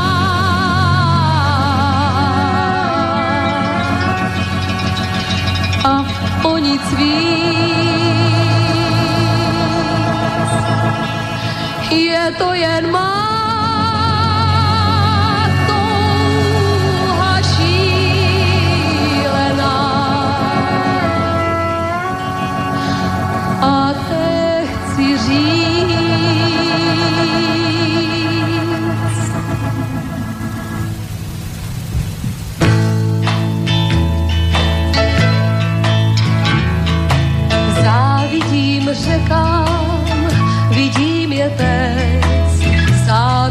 Chlebům, cítím je pec, závidím ohňům, voňavý dým, závidím růžím a nepochodím, závidím včelám, medový ráj, závidím dubnu, že přivádí máj,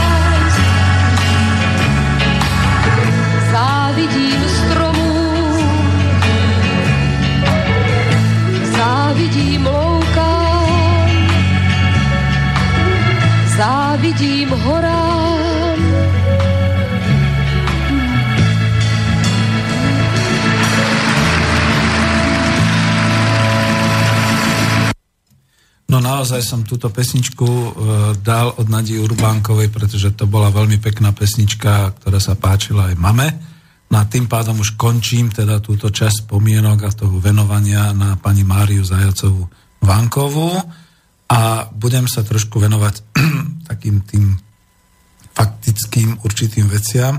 Napríklad tomu národohospodárskému významu vlastnej maloobchodnej siete republiky. E, to je práve to, čo my si niekedy neuvedomujeme, že ako to je a uvedomili sme si to až po 27 rokoch u nás v Českej republike a v Slovenskej republike, keď zrazu výrobcovia zistujú, že aj by vyrábali, aj by sa mohli snažiť, ale vstup na trh majú obmedzený, pretože oni môžu vyrobiť, a sme v trhovej ekonomike, aj vtedy bola určitým spôsobom, teda e, bol trh teda socialistický, ale my sme tu v trhovej ekonomike, kde vstup na trh je v podstate obmedzený, vysoko teda spoplatnený Pardon. A znamená to potom, že výrobca veľmi ťažko, napríklad aj potravinári, hľadajú svoje odbytišťa, svoje trhy svojich zákazníkov. Takisto s tým majú problémy výrobcovia čohokoľvek, či textilu, či priemyselného tovaru, akokoľvek. A nedokážu.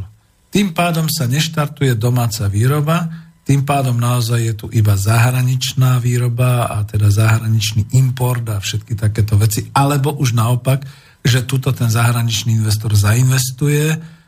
Ja uvediem skôr ako pozitívny príklad, aby ste ma stále nebili.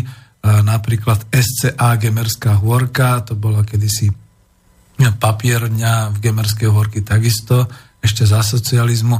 Dneska SCA Gemerská hôrka je veľkým závodom, veľkou fabrikou na výrobu e, všelijakých tých dámskych vložiek a kapesníkov a, a plienok detských a, a plienok pre dospelých a všetky takéto hygieny, buničiny a podobných vecí. Naozaj ten závod prerastol hranice Slovenska, on exportuje všelikám do všelijakých krajín, ale určitá tá značka, nebudem ju tu propagovať, tu dostanete aj v našich obchodoch.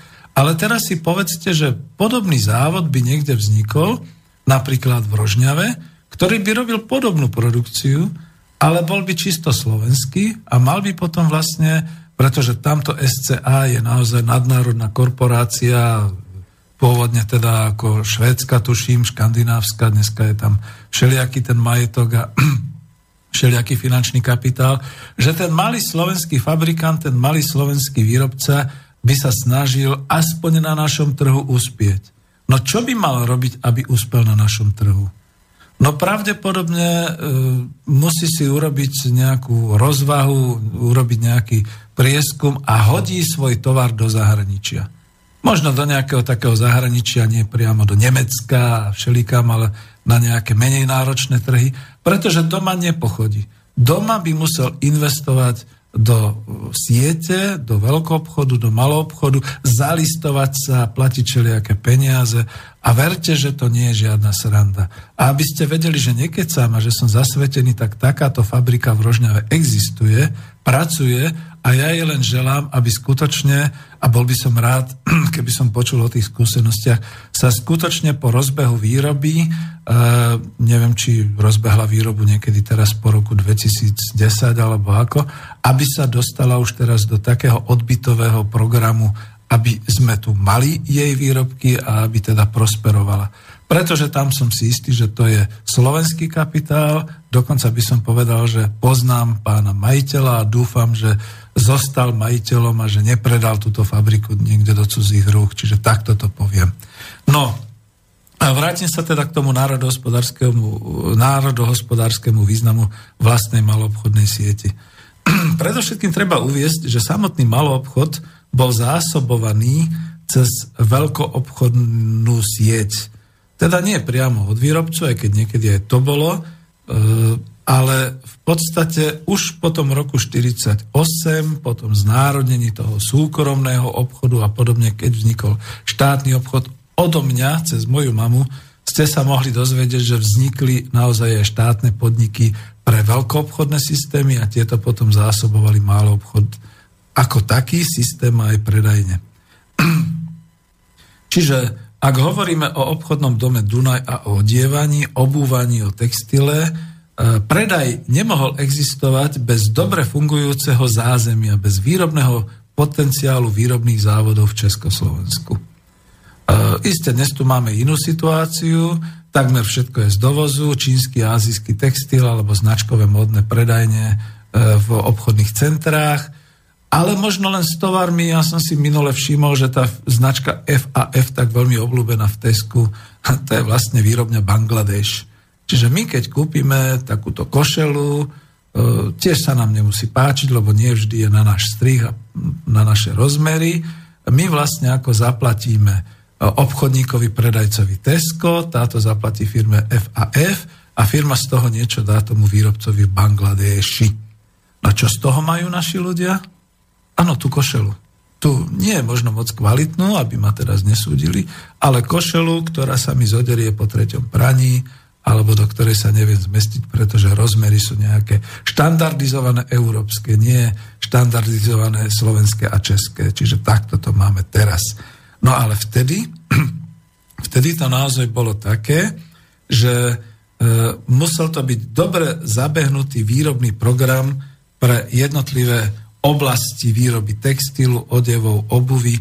Niekto musel tie látky vyrábať, niekto ich zostrihal a ušil, odevné závody robili konfekciu, boli povedzme naozaj závody nejakých tých spojených kratčírstiev, ako naozaj tých dielní, čo boli od súkromníkov znárodnené.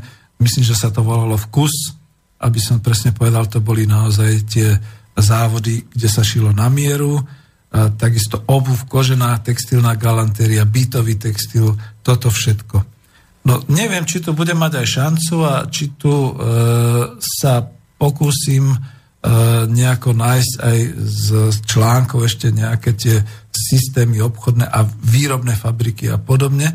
Ale teraz tu treba skonštatovať, toto všetko tu úplne zaniklo.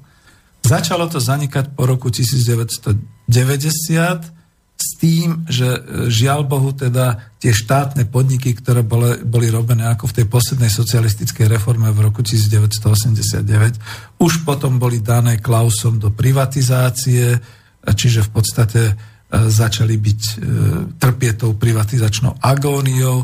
Tie akciové spoločnosti postupne strácali kapitál. Niekde som čítal takú zaujímavú vec, že no a keďže tieto akciové spoločnosti už nemohli vyvážať na trhy RVHP, lebo RVHP zaniklo, opačne. Zamieňa sa príčina a, a dôsledok. To znamená, to je presne to, keďže náš pán Dlouhý, miesto predseda vlády, v roku 1990 vyhlásil, že Československo už nepotrebuje RVHP, keďže to došlo naozaj k tomu, že sa tiež niektoré okolité krajiny vspierali a hovorili, že už nechcú byť v RVHP, všetci sa videli na západe, tak sa RVHP rozložilo, naozaj ako zaniklo. No ale tým pádom zanikli aj tie trhy. Zrazu som bol v Moskve, naozaj ako zahraničný obchodník a zistil som, že si tam otvárajú e, predajne alebo obchody práve tieto západné značky. A naše výrobné fabriky krachovali, pretože nevedeli nájsť odbyt. To bola naša sprostá, primitívna, blbá, blbučká e, obchodná politika, hospodárska politika štátu Československo teda Československej federatívnej republiky a ono to pokračovalo ešte horšie dolu vodou za Českej republiky a za Slovenskej republiky, aspoň pre tú oblasť textilných závodov, odevných závodov, fabrík a tak ďalej.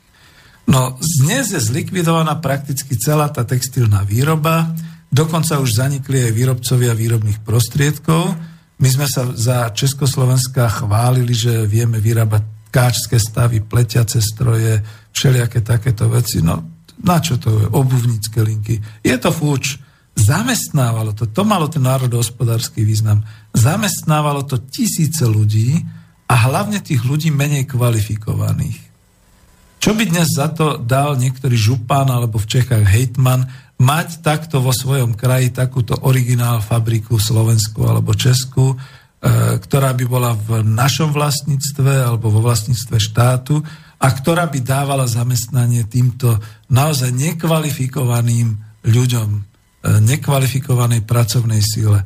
Lebo veď e, na Slovensku náš minister práce sociálnych vecí jasá, že už to je takmer nezamestnanosť zlikvidovaná, zostalo len nejakých 9 či 8% nezamestnateľných ľudí, tí lenivci hnusní, oni vám nechcú ísť na tie počítače a oni vám nechcú robiť v tých e, fabrikách. Opak je pravdou. Nikto ich tam nechce, pretože oni nemajú kvalifikáciu.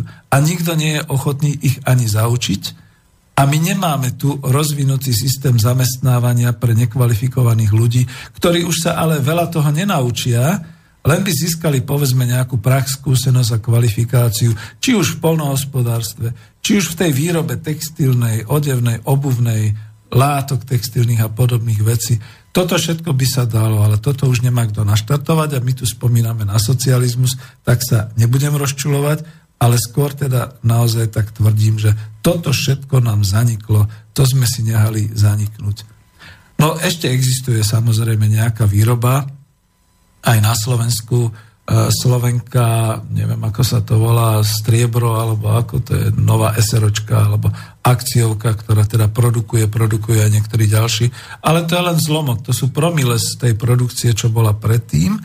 A zase, keby som bol dneska e, majiteľom obchodného domu Dunaj, asi by som mal problémy vôbec tú slovenskú výrobu dať dohromady, dať do tých piatich poschodí toho obchodného domu a predávať. Toto chápem, je to naozaj také. No, ešte si dám takú ako hnusnú poznámku. Kritizovala sa uniformita za socializmu, to znamená rovnaká konfekcia, všetci rovnako oblečení, nakoniec aj všetci rovnako v texaskách z a podobné veci. Pozrite sa dnes, keď idete po ulici. Postavte sa niekedy na zástavku električky alebo na nadjazd, keď vidíte tam pešo idúcich ľudí.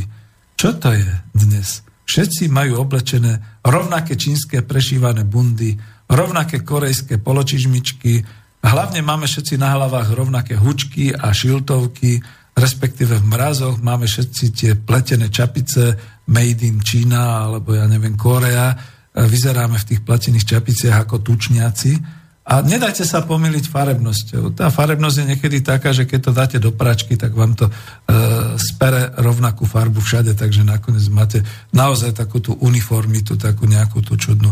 Viem, že som hnusný, ale potrebujem to povedať, pretože ja som si urobil takú prechádzku, keďže som vedel, že budem hovoriť o obchodnom dome Dunaj, e, toho 13. E, januára, teraz v piatok, a išiel som aj poza ten pôvodný obchodný dom Kamzik, teda predtým ASO, kde to vždy bola naozaj výstavná, predajná plocha, No, je tam byla, tam som ani dovnútra nezašiel, ale šiel som za Jedlíkovú ulicu a tam som narazil na ten čínsky bazár.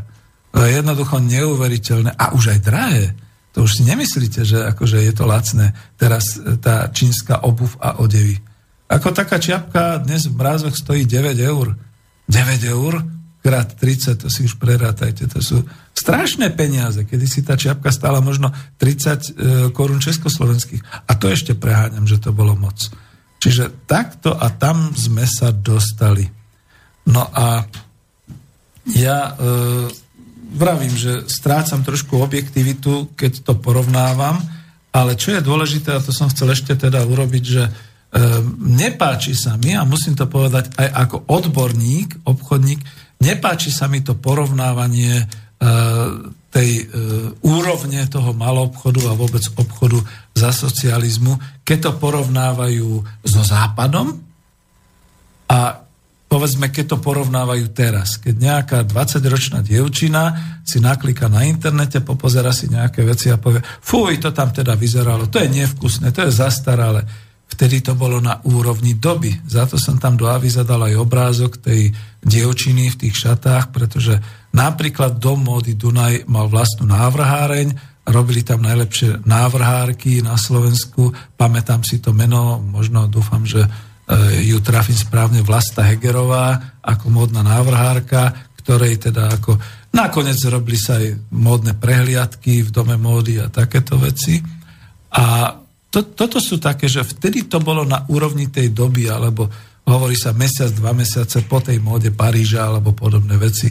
Respektíve neboli to také výstrelky, pretože samozrejme eh, hlavne teda to bola konfekcia určená pre eh, široké masy ľudí a zároveň určitá časť tej výberovej eh, produkcie aj teda v obchodnom dome, predávané aj v dome Modi Dunaj, dokonca aj z dovozu, ktorá teda bola zase pre tých, ktorí si potrpeli na tie módne výstrelky a podobné veci. No a budem hnusný na to porovnávanie, lebo viete, ja som to už niekomu do tváre povedal, že neporovnávaj nezmysly. Nemôžeš porovnávať socialistický maloobchod obchod e, v Československu, ktorý sa vyvíjal od povojnového obdobia po roku 1948 50. rokoch bol iný, v 60. rokoch bol iný, v 70. rokoch bol iný, v 80. rokoch už bolo úplne iné e, s tým, čo bolo na západe. Pretože to ti chrstnem do tváre, že keď máš doma 40, e, zo 40-ročného manželstva svoju manželku po 40 rokoch, tak prosím ťa, to by som ťa asi hlboko urazil, keby som ju porovnával možno vtedy s dobovou Brigitte Bardotovou alebo s dnešnou nejakou kráskou Angelina Jolie alebo s niekým podobným.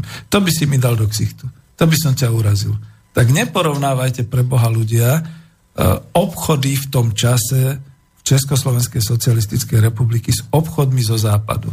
Lebo to sa nedá porovnať, minimálne ste netaktní a urážate tým teda takýmto spôsobom. Už som počul aj takú blbosť, že no jasné, že ako vtedy nevedel zdvihnúť mobil a zavolať. No nie, lebo v 80 rokoch žiadne mobily ani na západe neboli, ale my sme tak blbí, že to už teraz tieto decka dokážu takto ako pomenovať a povedať. No a už teda len končím, lebo chcel som aj v niečom pozitívnom.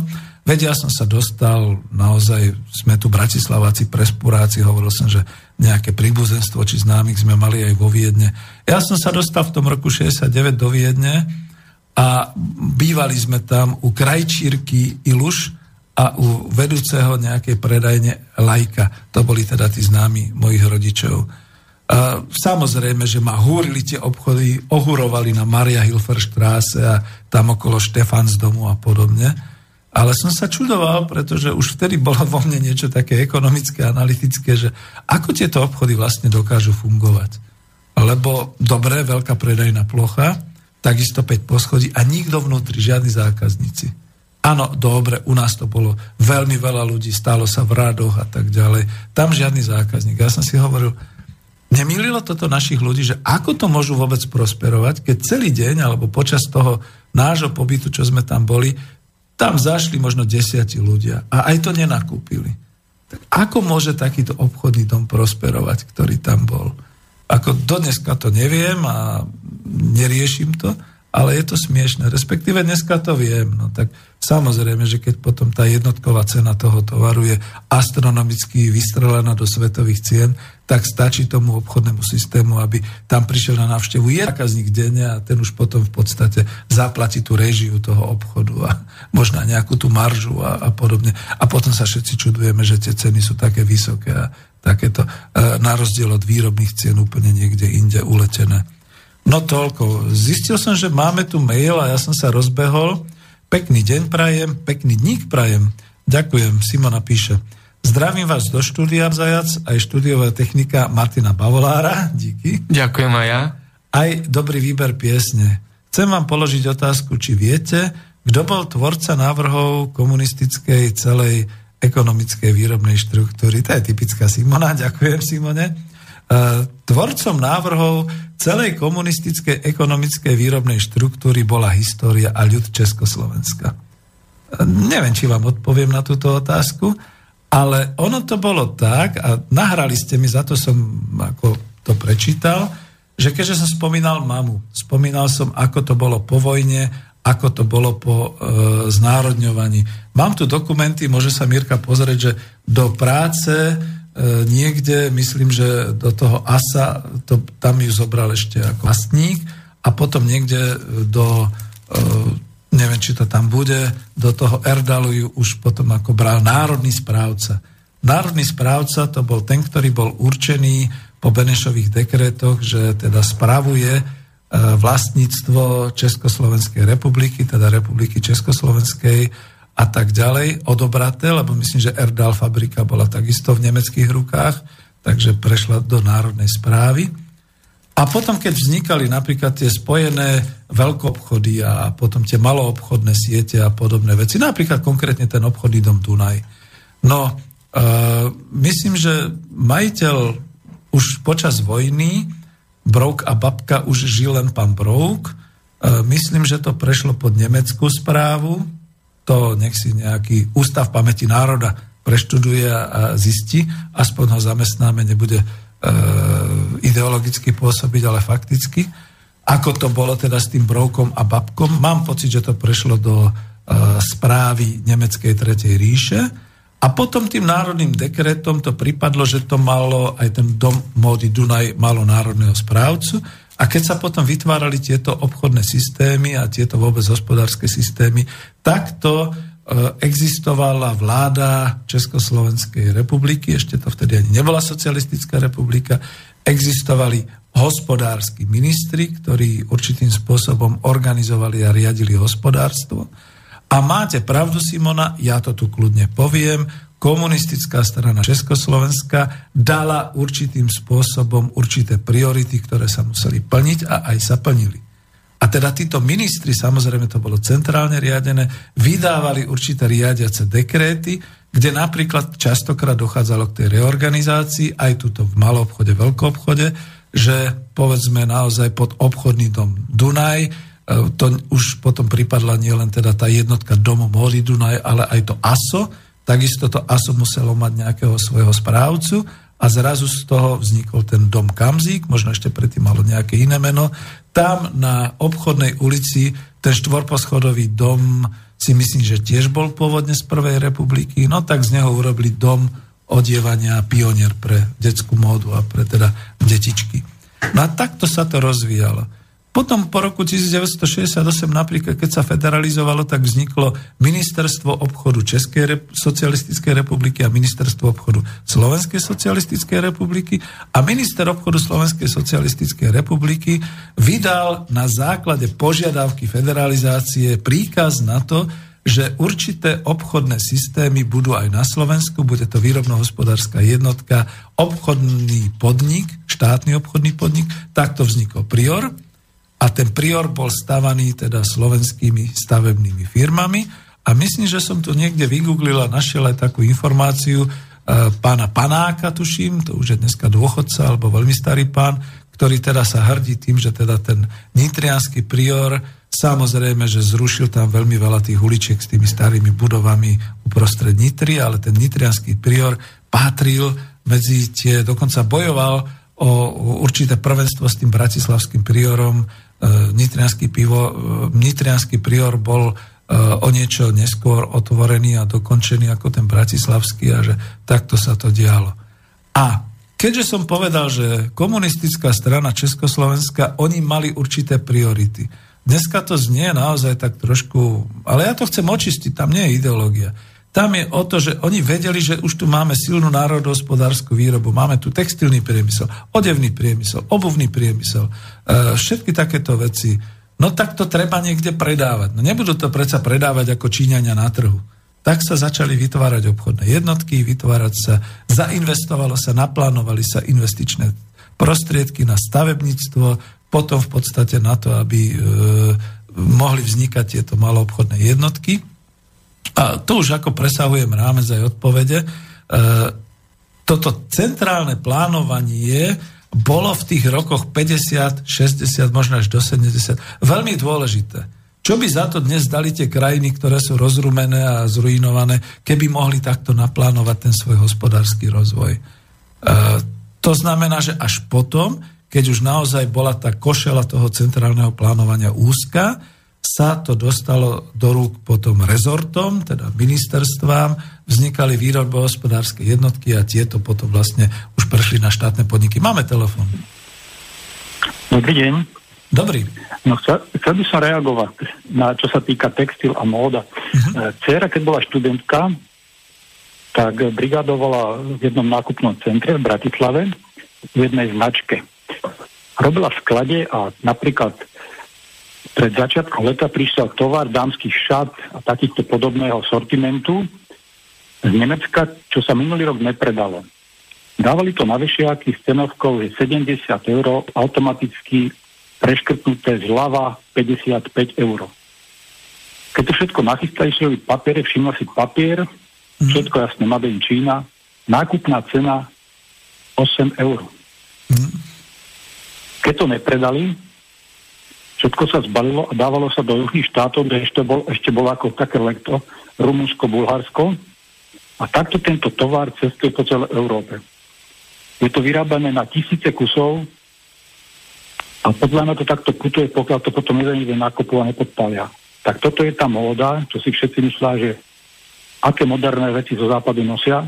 A keď sa rozprávala s kolegyňami z druhých obchodov na tom poschodí, všetky potvrdili to isté. Len toľko to chcem reagovať, aby ľudia trošku rozmýšľali. Ďakujem pekne, prajem pekný deň. Ďakujem pekne. Áno, ja sa nebránim tomu, že tá globalizácia a naša otvorená ekonomika Slovenskej republiky a Českej republiky dostáva poriadne zabrať. To je to, čo hovoríme, že my v podstate tým, že nakupujeme v týchto obchodoch, krmíme a živíme kde koho vo svete, najmä teda ako tie siete a tých vlastníkov a podobne. Lebo to, keď ste povedali, že to stojí 8 eur niekde po cedulky v Číne, A, a dobre, aj Čína, ale proste aj celá juhovýchodná Ázia a podobne, a tí robotníci z toho majú možno v prepočte 30 centov za kus a možno ešte menej. Čiže to je, to je to. A ja to vrátim ale naspäť na Slovensko. No a my nevieme podporiť našu výrobu textilnú a obuvnú. A my nevieme vytvoriť také zamestnanecké miesta, kde by sa to vyroba, vyrábalo a predávalo u nás. Ja viem, že odpoveď je euroúradníkov nemôžeme, lebo Brusel, lebo to nedovolí. No ale tak ako dneska v čase v roku 2017, keď sa naozaj pomaly rozpadá Európska únia, tak buďme odvážni. Aspoň tak, ako sú Maďari, alebo buďme odvážni viac, pretože my sme boli vždy odvážni. My sme boli e, v roku 68 odvážni. My sme boli v roku 89 odvážni, no tak buďme aj v roku 2017.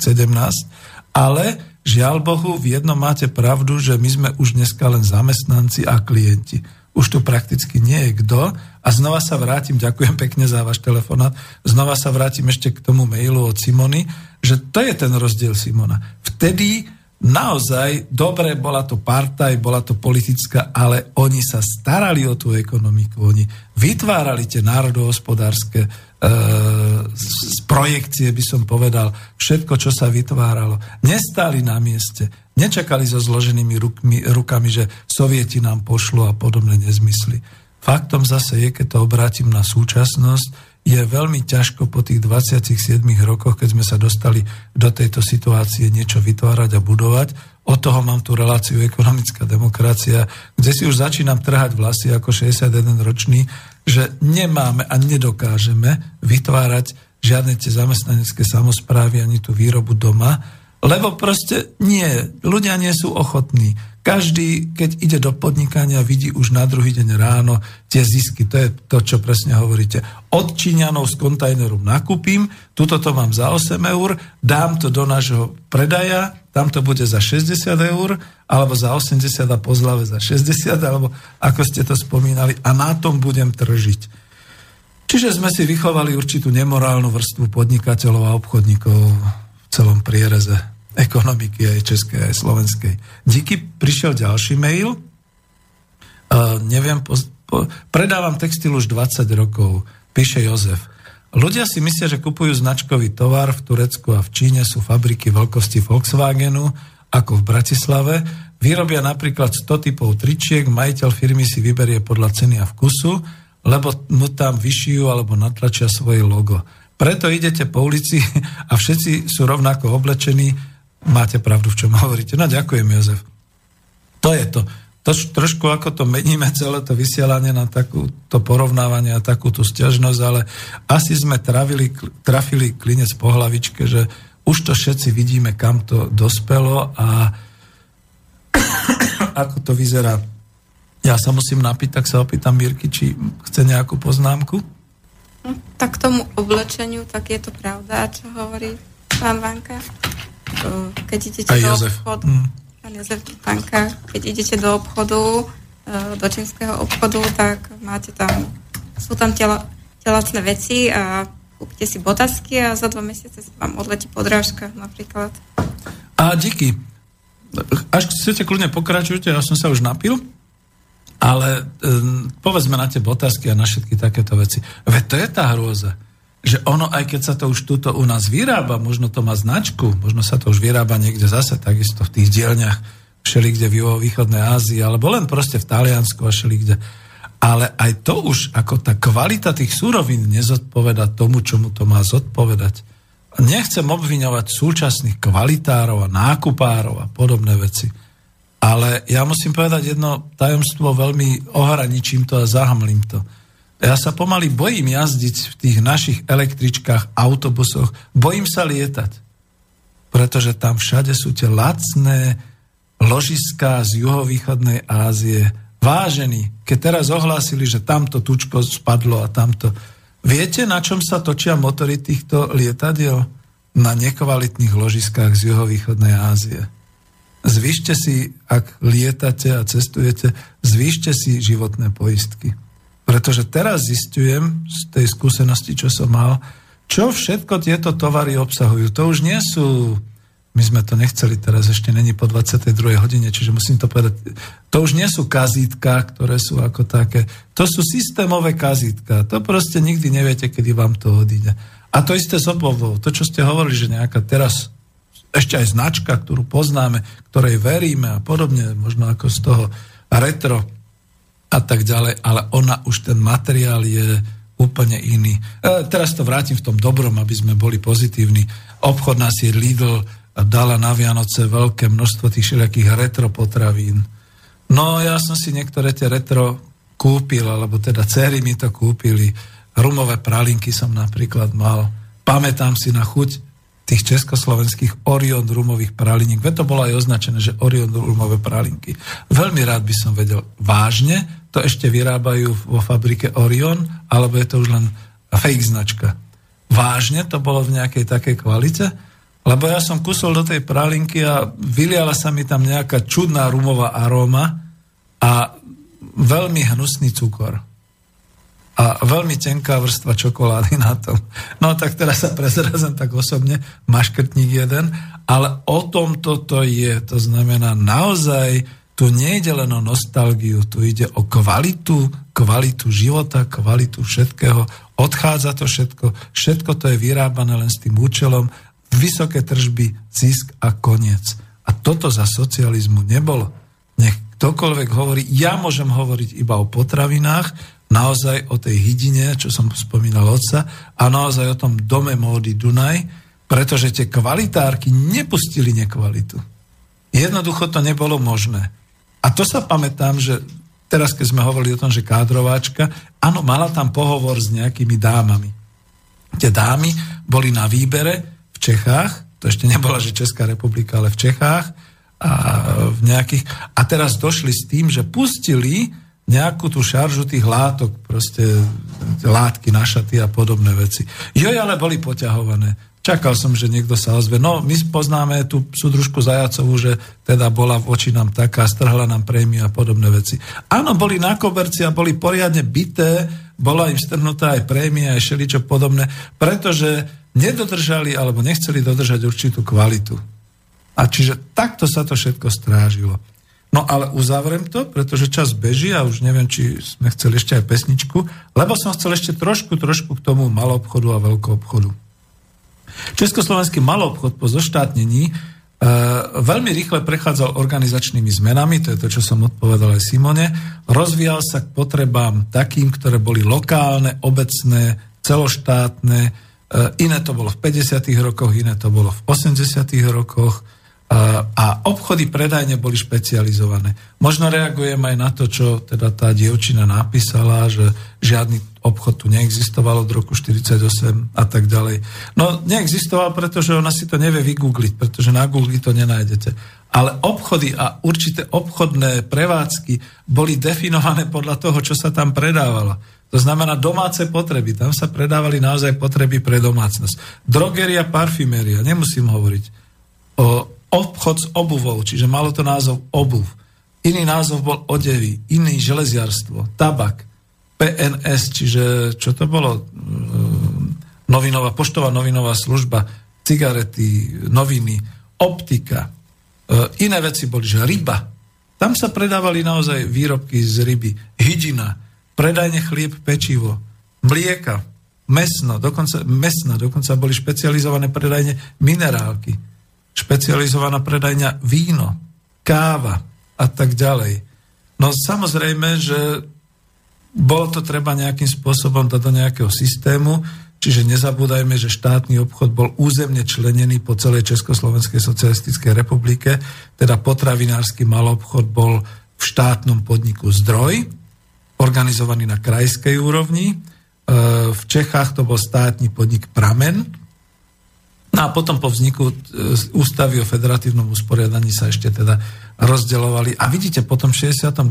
už išiel nástup tých obchodných domov. A neboli to len priory. E, spomeňme si, bratia Češi, na to, čo sa dialo v Prahe. Boli tam postavené postupne obchodný dom Kotva.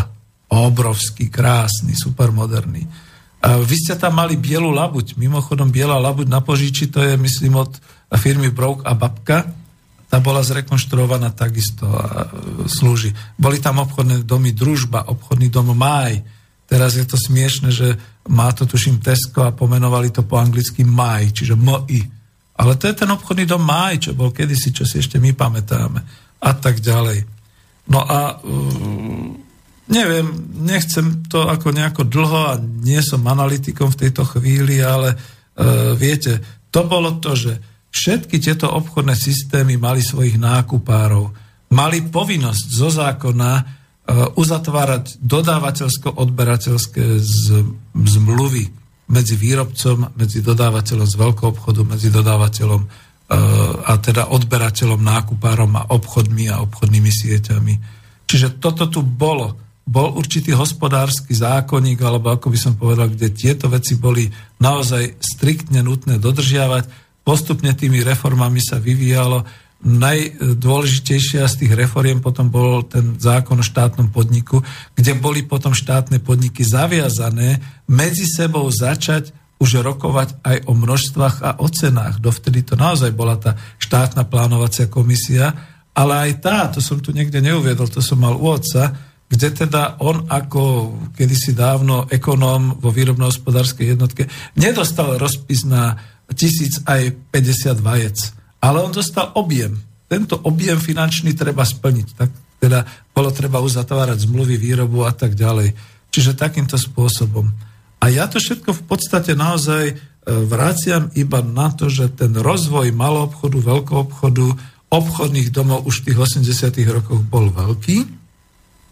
No a keďže došlo potom k tomu, že prišlo k privatizácii, prišlo k zmene, ešte stále nás upokojovali niektorí ľudia, napríklad sa pamätám na poslanca federálneho zhromaždenia, alebo dokonca aj nášho ministra Augustín Marian Húska, už je nebohý, nechcem povedať, že z jeho pamiatky, ale už nežije.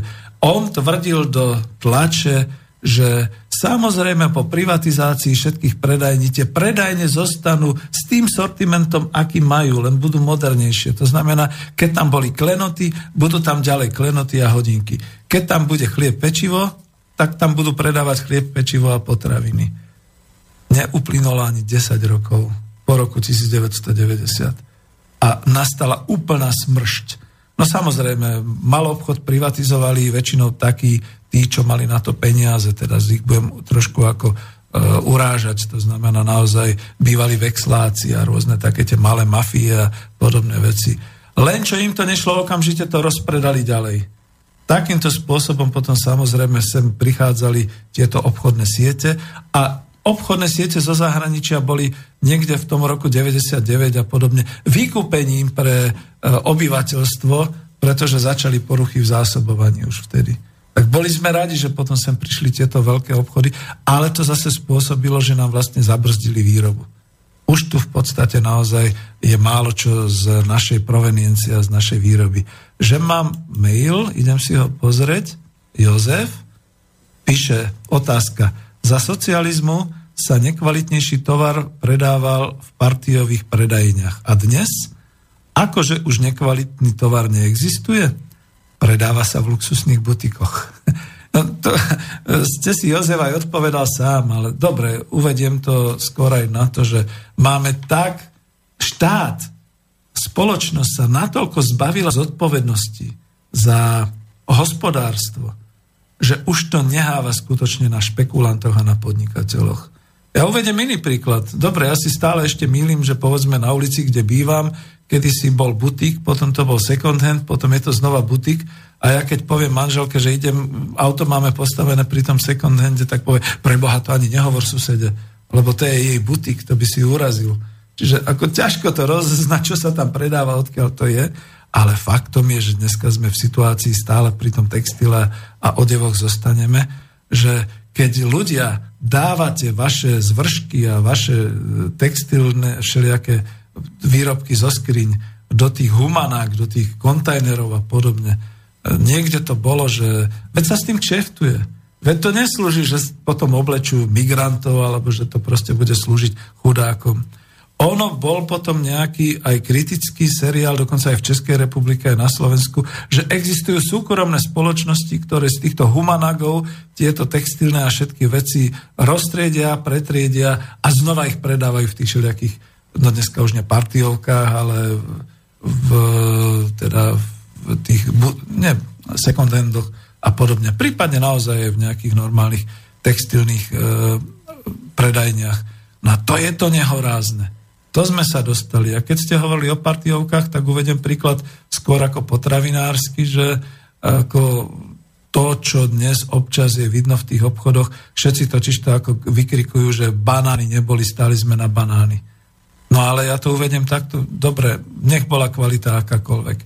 Ale keby som bol ja cez Koospol doviezol taký šunt v mandarinkách, kde teda zoberete mandarinku a zostane vám tam prst vnútri, alebo zoberete a ten banán v podstate vám vytečie z tej, z tej šupky, respektíve na začiatku je zelený a od dva dní vám vytečie, no za to by skutočne ako potom by som sa stal disidentom, že by som bol býval zavretý, keby som toto bol doviezol. Na to musel byť nejaký kvalitár, ktorý to hodnocoval. Ale dneska je naozaj asi tým kritériom cena a, a podobné záležitosti. No neviem, ako to ukončiť, lebo už sme niekde na konci. E, tu som sa rozohnil a ja som chcel byť ešte taký pozitívny k tomu obchodnému domu Dunaj. E, možno dáme ešte nejakú takú malú záverečnú pesničku a pôjdeme do, do finále. Uh-huh.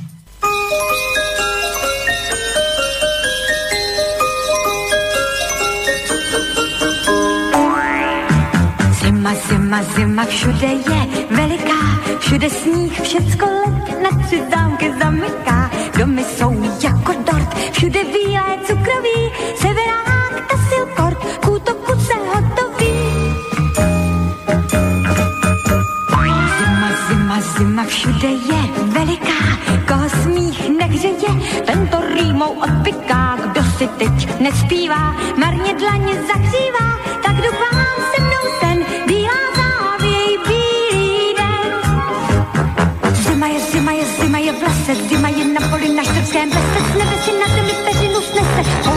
se, heleďme se, zima je, zima je, zima je tady, zima je ve městě, zima jde všade, tatínek hupuje, děti jsou rády, stříbrem září výklady.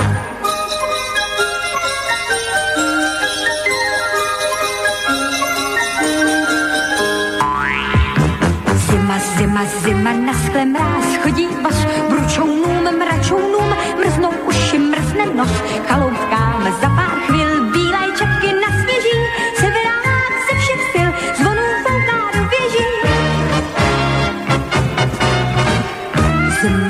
Zima, zima, švihla do saní, dětský smích na bruslích,